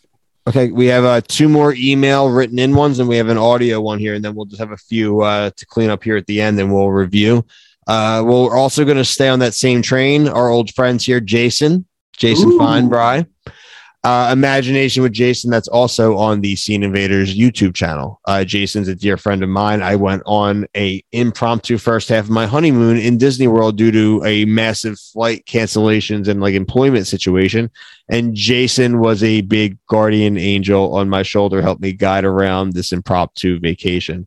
Oh, and Paul is now wearing one of the pairs of Mickey ears that I sent his two kids from Disney World, and now they're going to Disney on Ice tomorrow. So they have their first Mickey ears to wear to a Disney event. And I know Jason will love hearing that. Mhm. Jason, if anything, is always prepared. So Jason has a couple of nice paragraphs here for us, and I'm I'm I, with it, I've literally bet my mortgage that it's about Disney. No. Here we go. The hill that I die on, of course, has to do with Disney. Of course, So just so everyone knows what I do is I like black. I, I put all these on like a Word document that were written, and I black them out until I read them. So I really don't know like what these people have said. A hill that I die on, of course, has to do with Disney. I believe that there's always will be at least a little magic at the Walt Disney Company. As the years pass, it seems like Disney is becoming more and more like every other corporation in America, especially with the current CEO, Bob Chapek, who is, and this is me saying this, is a huge piece of shit. The focus seems to be more on increasing revenue and less on their actual customers. Disney Plus already raised its costs. The ticket prices for Disney parks, especially for Disney World, have skyrocketed over the last decade, making it less possible for large middle class families to go. They also recently removed a free fast pass option at Disney World and replaced it with a paid option. I could keep going on about all this, but that's not the point. All the changes are at the corporate level. My argument is that there will always be magic amongst the lower level individual employees. Okay, I like this.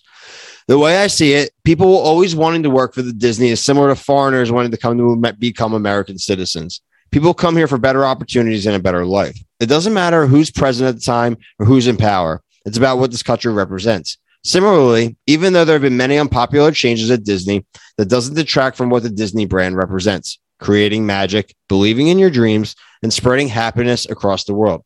That's why Disney has stayed so popular for all these years. Not only do customers support Disney to participate in that magic, but people want to work for Disney to help produce that magic. So this is part two. I can think of two different kinds of Disney employee who really bring the magic to the guests. It's first is service based, the cast members at the park and crew members on the Disney cruises. There are many different roles at the parks, but each cast member has many opportunities to give guests some unforgettable experiences, whether by going out of their way to help in some specific situation or simply by smiling, chatting, and being friendly. Similar to the parks, there are many roles aboard the ships, but I think the ones who bring the most magic are the servers at the meals.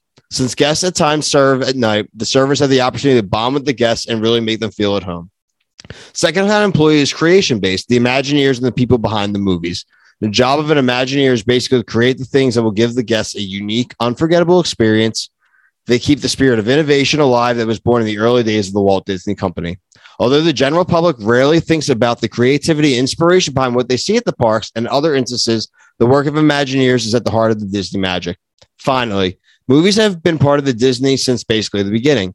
While each new Disney movie that comes out isn't always perfect across the board, there's always some aspect that stands out, whether it's a story, visuals, music, etc. Disney movies are known for having depth, humor, inspiration, and beauty, and that has stayed consistent since the very first film. In conclusion, Walt Disney Company can never truly lose its magic so long as its guests and employees still believe in it. So I can comment, at least in my experience, to the part where you talked about the guests at the Disney parks. I don't know anyone listening your varying levels, how often you get to go to Disney World. I know it is not cheap, your proximity, a lot of that has to do with your, your availability to go to these kind of parks, Disneyland or Disney World. But I've been to a lot of theme parks in my life, and I hadn't been to Disney since I was a kid. Those people, every single person, whether they actually meant it or not, I didn't get a single impression that any of them hated their jobs. I felt like they were all really happy to be there no matter what they were doing, whether it's a you think it's a menial thing like you know cleaning up the park or being a cashier or customer service and stuff. And I watched a plenty, and I'm sorry to say the term, plenty of Karens like yelling at a lot of these these cast members. And these people just like just took it all in stride. They were so great. And I think a lot of the thing that Jason's even bringing this up is that a lot of Disney diehards right now do feel like they're not being, you know, ta- they're being taken for granted. They've they've supported this brand for you know X amount of years, whether they're young, old, this the multiple trips a year. I have family members that do two vacations a year in Disney World, and they spend tens of thousands of dollars in the decades to support this company that seems to do a lot of cost cutting things. So I do appreciate Jason's sentiment about the cast members and do agree, but I do think Chapek and the corporation of Disney, they they're not even seeing the forest through the trees anymore. I, and I think that that trickles down to a lot of the properties that they own. Um, Paul, what do you think about that take? I mean, I took a job promotion just to take my kids to Disney. Like, it's still got that allure to it. Like, Congrats about that. where- it's the place where dreams can happen, and we have an acquaintance in the leftover army, Adam Cornett, who's like Adam's a great dude. He's fantastic. Fucking Brian's gonna love this. He was my secret Santa. He sent me a Ted Lasso shirt. Like the guy's Oh, fucking wow. amazing. Amazing. But like Adam, Adam is he's you know like he's got a special situation. Disney helped him out, and he's fucking The college is- program and all, it's sick. He is so happy being he like he's working in the Star Wars uh part. Like So cool. he's living his best life and i couldn't be happier for the guy and i think i like again i hate to be this guy like what he's saying i totally agree and to me it's just not a hot take like corporate Uh. greed sucks like but it's the people working at the base level that are making the magic happen and the same as with the animators and the storytellers in disney movies You got to remember that uh, Jason is one of these plugged into the like hardcore Disney community, and especially the, the park visitors and like these Disney pass holders, the annual pass holders.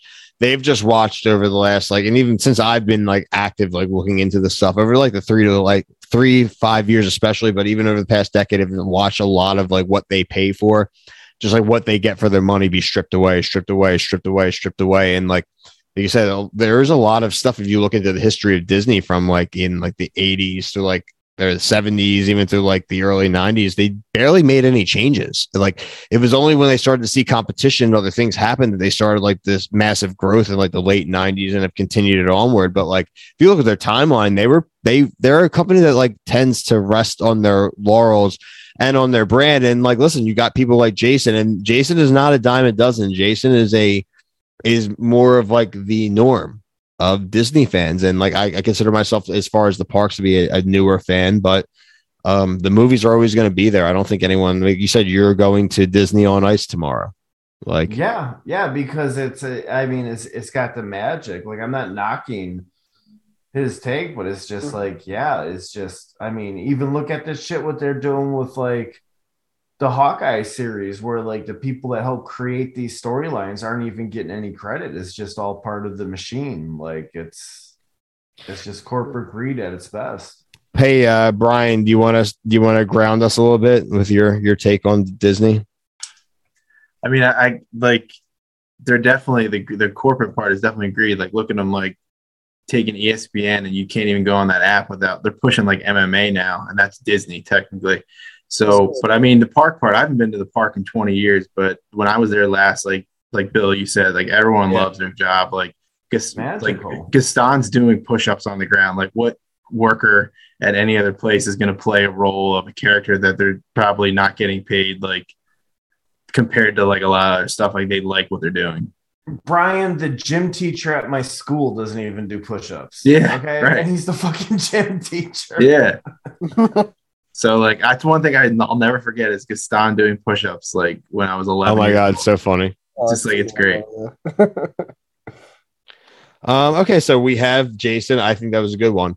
Uh, we have a few more left here, guys. So we have a random. I pulled it up. My buddy Kevin Farr. It's uh King Kevin. We like to call him. He uh he has a streams. He also has a TikTok page. It's the Bro Bros, and they had a TikTok a few like weeks back, or like about at this point, probably like a month or so back. Had like literally like over a million views. It was like some random like clip that they did, and it was awesome. It's a couple of buddies of mine, and they contribute to this TikTok page, and they definitely have like over ten thousand followers already. So you guys should go check out the da bro bros b r o b r o s. They're our boys. Uh, looks like two very short takes. Uh, first one, Game of Thrones. Jon Snow never wanted to be king. Sansa only wanted the North. Arya was her own person. Bran was the three-eyed raven and could literally see everything happening at the moment in the past. The ability and his only purpose in Westeros is to serve the realm and protect knowledge. People just be hating. So he's basically defending Game of Thrones and how everything went. Uh, his second take is about Star Trek. Star Trek was about the adventure. The characters were relatable in their own ways. Star Wars is a movie about politics more than anything and is super repetitive. How many Death Stars do you need to make? Plus, Anakin is a whiny bitch, which made me want to hit my TV. But back then it was fat and I would have broken my hand. So that was his take about Star Trek being better than Star Wars. Does anyone have any opinions on either of those takes against or for? Uh, Waleed, how do you feel? Yeah, I never got into Star Trek. I mean, growing up, I mean, Star Wars just because the name, and you know, got I got into that like in my late teenage years, um, and that's when I get, became kind of like a Star minor Star Wars fan. But Star Trek, I never really got into, so I can't really relate to that. Um, you know how he feels about that entirely, but um, as far as the other one though, uh, Game of Thrones, uh, honestly, I'm not going to defend the ending. I hated the way it ended. I invested so many years of my life watching that show. Um, literally since they aired the first season, I was a fan of that show. There were some people who didn't get into it till like season three or four. I literally kept up with it from the first season. So the way it ended hurt me a lot. I was like, that's not how I wanted it to end. But a lot of my favorite shows of all time also had terrible endings, like that I wasn't really too fond of, like Entourage, one of my favorite shows ever Yep. didn't have a good ending at all. Sopranos, eh, the ending's kind of questionable. Didn't really enjoy that ending either. So I'm okay with bad endings, but I still feel like Game of Thrones is one of the greatest shows ever made, even with that ending. Mhm. I, s- I don't just because of you know the hype that surrounded it, the I mean the cultural phenomenon that it turned into. Um, so it still holds a special place for me. Um, so I can kind of understand there a little bit, but I still don't like the ending. I wish they would have wouldn't have rushed it so bad. Bry, uh, any takes on either of the two takes there? Um, I didn't get into Game of Thrones until the last season. So to me, they just ran out of source material, and that's why the final season sucked. Um, and the other one was Star Trek, Star Wars. Um, Star Trek, I would get into, but I just never, when I was a kid, like I was, Star Wars to me was more accessible as a younger kid. Exactly. Wait, So wait. So why. segue alert, segue alert, segue alert. So I have reached out to Rebecca. So Rebecca Dealing, she hosts the Picard cast, and I actually prefaced this to her that I like my father was a big Star Wars fan when I was a kid. I, I mean Star Trek, excuse me. And I would love to get into Star Trek, but I feel like for myself and for a lot of people, it doesn't seem accessible. So we have talked about possibly doing a discussion, and she said she would be down to do it in the future to kind of make something almost like a um, almost like a Star Trek for idiots. Like, what's like the best way to approach Star Trek? And if you have to get into something that'll want you to watch more Star Trek, what would you do? And uh, Paul's waving like a good teacher would. Yeah, no, I I only had access to Star Trek. My dad was a huge fan of one episode, and we watched every Christmas up until he passed away. And Oh it was a it was a cheesy episode that gets made fun of in Futurama. But then I never watched the original series except that episode, The Next Generation. But I ended up watching the like three of the movies, uh, The Wrath of Khan, The Search for Spock, and fucking uh, the one with the whales. I forget what the name is. And Oh oh shit! What is it? the it? voyage home the voyage home um they're fucking i think honestly i do think star trek has a more like timeless message than star wars because if you look back at star trek they were doing like they were incorporating like diversity way before anybody else was like way back in the 60s like holy shit dude they were like they were like fucking 10 steps ahead of the curve when it comes to that kind of stuff. So I, I agree with that hot take. I do I do enjoy Star Trek. Star Trek's message more than Star Wars, but as an action fan, fucking Star Wars has that shit. I think all of us here on this podcast are like at least the guys of us that are like less experienced are at the right age maybe to like approach Star Trek now too. I think we'd be a little bit more open to it than maybe when we were younger and like kind of how you get conditioned to certain you know space sci-fi series. Uh, we only have a few more left here, guys. I think it's only literally like two more we have here, so we'll get the last few and we will close out. Um, we had a quick one from Brian, obviously Brian from PCL. His was quick and short, the sweet. He said that Back to the Future is the perfect movie, literally never redo. He wasn't taking this too much as like a hot take, but just basically like the one take he's literally willing to fight to the death on. That Back to the Future is a perfect movie and it should never be remade. I don't think anyone here is going to fight with that. No, no, I named my son after Emmett, like fucking Doctor Emmett McBrown, like Emmett Brown. Fucking Exactly. Yeah, Yeah, no. exactly. You don't you don't touch that shit. Like it's timeless. You can watch that any part of your life and still like just the thought of going back in time to see your parents as your age is fucking awesome. I um anyone have anyone to add before I get to the next one? No, I agree. I think that's a pretty easy one to agree to. All right, so I want to give you guys a taste. This is from Vise, uh, full name Vise the Bold, our buddy that will be the guest on the State of Gaming. So this will give you a nice taste of kind of who he is, actually, just from reading the first few sentences. Bill, I started this essay trying to defend the Matrix sequels. I wrote about how the first movie is basically perfect, a difficult standard to follow. You have an effective surprise twist that the film holds on until the middle. It shifts the genre from a thriller to a sci-fi action film. It is tightly written. Dot dot dot. God fuck. I really wanted to go down that rabbit hole and convince myself that the OG was king and the sequels were just sha- shadows. However, upon thinking and drinking, and he put in parentheses, Carpano Antica Vermouth straight, if you need to know, I realized my true passion is and always been with the Sega Genesis. It was the punk rock of consoles. It dared to take on the behemoth of Nintendo and did so with the likes of Michael Jackson, Spider Man, and edgy marketing that made your parents' skin crawl. But these days, we look at what has aged better. Nintendo has three of the best and most influential games of all time directly to their name with Super Mario World, The Legend of Zelda, A Link to the Past, and Super Metroid. No help or collaboration needed. Just willed them into being, in parentheses, on the backs of several sequels in between. Sega was just so pure id, though. Less corporate, less refined. Every time I hear about the sound capabilities of the Genesis being inferior to the Super Nintendo, I think how dumb of an argument that is. How could a saxophone be better than a violin? Impossible. They fill different roles, have different qualities, and have unique character on their own. I could even take a cheap shot and say how low quality the sample of Super Nintendos, while breathtaking at the time, simply haven't aged well and given they poorly emulate the genuine sound of analog instruments rather than look for a sound of their own. I'm not going to go down that route. The Genesis had Sonic the Hedgehog and parallax scrolling that Green Hill Zone blew my mind when I was a kid, with the black and dead backgrounds of Donkey Kong as contrast in my brain at the time. Hearing the thundering bass hits of Robotnik's boss theme thundering as we saw a seemingly 3D wrecking ball swing at my cooler, then Cool wrote it on screen was something I'll never forget. Streets of Rage 2 had the beats and the shot sparks throughout my brain that inspired my love for electronic music that I still have today. I dream of belt scrolling, the punks raving, and the sci fi monsters creeping. I can play that game still any day of the week. Truth is that with as much as Nintendo systems, the big N's own games only severely outshine their third party partners, with exceptions of going to Square, Capcom, and Konami. I always felt like Sega embraced the weird with Compile, Sage's Creation, Technosoft, Wolf Team, and so many offbeat studios. Not a day goes by where I don't want to make an arcade hint, shmup, or fantastic beat 'em up off the shelf and play an hour or two and love the shit out of it. Also, smash an add-on into that engine and make her more awesome than before. That's right. Our Mega Drive was Voltron with the Sega CD and the 32X, and we fucking love it.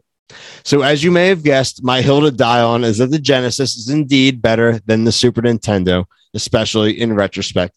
While the Super Nintendo had its classics for sure, the Genesis is what I want to play with a glass of booze in my hand, my girl by my side, and the speakers blaring. Love Vise the Bold. I mean, what a goddamn fucking essay, first of all. That was an awesome take. I mean, by far, probably the most I've written out and like a little bit of sarcasm and wit in there. Um, I am I was a Genesis kid. I didn't have a Super Nintendo when I was a kid. I got one later in life, just like I didn't have a, an N64 when I was a kid either. I had a PlayStation. So a lot of Nintendo stuff came to me later in life. I was very much the same again. Andrew literally lived across the street from me. So I mean, it's it's one of those things. I was very similar. Uh, I want to start with Brian on this. That's one of my. I know how much you have an affinity for some Nintendo games, but what is your take on that? Take is the Genesis better than the Super Nintendo? I mean, I didn't own a Genesis. I had a Super Nintendo, so obviously I'm going to side with Okay. Super Nintendo. Um, I mean, I had a friend that had a, a Sega Genesis, and obviously we went over to his house. We played that, but when the N64 came out, we both converted there. So I don't really, I, I kind of think Nintendo in my life won the battle between my friends. So, but there are great games there. Like I'm not going to argue. But as a kid, I didn't care about the soundtrack. I cared about the games. So that never really resonated with me. But like as I play games back, I mean, I think the sound on any of those games are better than today. Like you actually made soundtracks for games Mhm. and either one, uh, you're going to find better stuff than today's stupid like Fortnite s games, or it's just nonsense. Yeah, we're going to talk about that next week. Paul, what do you feel? Were you a Super Nintendo guy or a Genesis guy? I was a Super Nintendo guy, and I think it, it, it reminded me a lot of uh, that amazing documentary on Netflix called High Score to really get Yep, the. great. But like the whole thing with Sega Genesis and Nintendo is kind of like WWF versus WCW. Like Right. WCW lost. Like no one really remembers them fondly. Like Yeah. you know, yeah, the Vince I mean, Russo. yeah, yeah, but like they put up a good run and then they they fucking lost and Nintendo is here to stay. Like it's just to the victor goes the spoils and Nintendo's got it. But god damn it, if I wasn't always playing Super Nintendo at any chance I could fucking get, like fucking A. Of course. Uh, so Waleed, our other fellow gamer, how do you feel about Vise's take? Um, yeah, I'm not with him on this one. I grew up with I grew up with I grew up with Nintendo and Super Nintendo. They were my first two consoles that I ever owned when I was in my childhood. Um, and you know, whenever I was over like a cousin's house that had a Sega Genesis or anything, of course I'd play and I'd play. I would get introduced to Sonic and all those games, and they were great games. Don't get me wrong, but um, for me, the all the nostalgia is with Super Nintendo. It's not necessarily because of the big Nintendo franchises like Mario, which I played the sh- I played the shit out of, and Donkey Kong and um, Legend of Zelda, which my sister loved. You know, the Link to the Mhm. Past. She loved that game. Um, so yeah, we have all of our memories on the Super Nintendo. But for me, the one game that kept me hooked on the system and why I never went to Sega because Sega never had this game was Mega Man. And my biggest childhood game growing up Okay, that's fair. Especially, especially from a platforming standpoint, was the Mega Man franchise. I, I played the shit out of every Mega Man game since the first one, and then I went into the Mega Man X series, and I played the shit out of those. They and then after the Super Nintendo, I went over to the PlayStation One, um, and that's I. so that's really how I went. Um, my gaming trajectory, I guess, growing up. your your family tree of gaming. Now, like I know, and I know that Vise is a big fan of this game too. One of his favorite games. There's a game called Rocket Knight Adventures that was on the Genesis, and I believe it was actually all. It may have had a, Super Nintendo version. I'm not sure, and then we'll talk about him on the next episode about that. Yeah. But um, that there's just these games like I just. It was like the third party, the fighting games. Even I remember the 32X and having Virtua Fighter and and Sega had these goofy games because they would never see on a Nintendo thing. Like I remember my dad having a Caesar Pal Caesar's Palace gambling game where like your guy walked around the casino and could play like roulette and craps or slots and things. And like it's just like the cool, like you said, the edgy factor of Sega, Yeah. which I really appreciate. there was a game like that on Super Nintendo too called Vegas Stakes, actually, which you know wasn't kind of like can remember that game. You do remember that game? Yeah. Yes, Vegas Stakes. Yeah, that game. I didn't have it, but I remember I've seen it. Like when I'd Yeah. flick through like bins and get old games. So yeah, but basically the way I went with my consoles is just however the Mega Man franchise went. I remember because I was look I was waiting to play Mega Man X4, and then I was like, oh, it's on PlayStation. I got to go to PlayStation now. Like it's like so I was like, yeah, I that's love exactly how- PlayStation, even like the Mega Man, like the 3D versions too, like the Legends and stuff. Oh, I Legends one and love two. Legends, dude. Legends I've been, one and two, and I've three never clamoring- came out. I've been clamoring for Legends three. Never, like, never gonna happen, bro. I know it won't. Yeah, but I love Legends one and two. They were such games. I would like those at least remade to, with like updated graphics. If that's Yeah. We have Uh, one more, guys. One last hot take, and then we will close out here. It is from one of our mutual friends again, Joe Stark, uh, host of the Starkcast. Paul, you know I was not going to end the episode without the Joe Stark take. This one has gone along actually with uh, Brad from Canada's from earlier. Invincible is the best superhero comic series ever written. Taken as a complete series, Invincible, the image comic book created by Robert Kirkman and Corey Walker, is the best superhero comic ever written. The series follows Mark Grayson, the superhero known as Invincible, as he struggles with the burden of superpowers. The world created in this series is lush with characters and history. Throughout the run, we see Ryan Ottley take on over as the art as Kirkman continues to examine, deconstruct, and flip many of the common superhero tropes we see in the books written by the two, big two, Marvel and DC. Invincible ran for 144 issues, and everybody that is not into superhero comics should consider this an essential read. The artwork is fantastic. The story is moving. In my opinion, every story arc is entertaining, not a dud to be found in the whole bunch. Um, I know Paul's a huge fan of the the print run. I'm only probably I'd say maybe like a quarter through the print run. I have them like all loaded up on my iPad, and I'm going to finish them probably in the next few weeks because it's been on my like kick down the can list. But now that we're back here recording, I want to give my full thoughts on it. But so far, I can see myself agreeing with that. Paul, I know you've gone through his house's take from our friend Joe. Yeah, no, I've read. Yeah, I I remember I started on his suggestion. Uh, I started it, and I couldn't put it down until I got through all 144 issues, and there was never like a lull where I'm like, oh, when's this gonna kick back up? Like it fucking, it grabs you by the fucking throat and just it doesn't let go. Like, like that's some premium fucking money you're spending to get choked. Um, but yeah, no, it's a fucking it's a great series. The the TV adaptation is fucking fantastic. But yeah, I can't think of a better, you know, we're so used to just these superheroes being as good as we see them as, and this show just like this series just flips it on its head as to how these people deal with their day-to-day life. And I couldn't agree more with Joe. Uh, Waleed or Brian, have either of you outside of the TV show, have either of you read the comic at all? Nope. No. Uh, Brian, I know you've read a bunch of comics. I would highly recommend that. You can find it on like uh the books app and like things like that on the iPads, and you can definitely get it on like Google Play and Android and stuff like that. Very cheap. I'll DM you on the side what is like the best way. They break them down in like volumes and also like compendiums, but there's actually a, definitely a more cost effective way to do. Oh so yeah, I did that way. yeah, I'll, I'll go over that with you off air. Uh, Joe, we loved it. I was on the Starkcast recently. Everyone should check out the Starkcast. Um, everyone should check out everyone that we talked about here. That was the last one we have. I think I may have like one more audio submission, but I'll just save it for a future episode. We'll make a little side segment here and there. So, people, if you have more and you like what you heard, you can submit them to me. I will put in the description of the episodes, and you can find me on Facebook, Billy Blinks, Twitter, Billy Blinks, Instagram, Billy Blinks. You can find me, find Brian, Waleed, Paul, and everything.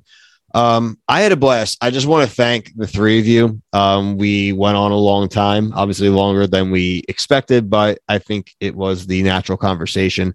Uh, I love all three of you, and I'm just I love that I got to share this first episode with you guys. Same to you. Thank you for having us. Yeah, thank you, man. You're like foreigner, dude. It feels like the first time. Feels like the first time. Yeah, I mean, I share the, I share the same sentiments as these guys. I mean, yeah, this was a blast. Hopefully, hope to do stuff like this more in the future. So, Well, we already know uh, while we got you on the next one, hopefully, Brian, and we're going to get Vi's scheduled. That should be episode two. And then episode three, guys, will be the Batman. Uh, all of us will have seen it at least once. I'll probably have seen it multiple times by then. So we will give you everything and anything, and we'll have some of the best Batman fans, and we'll probably even add a few more people on so we can have a big party and have a blast with that. Um, but for myself, Brian, Waleed, Paul, thank you for listening. Love you all.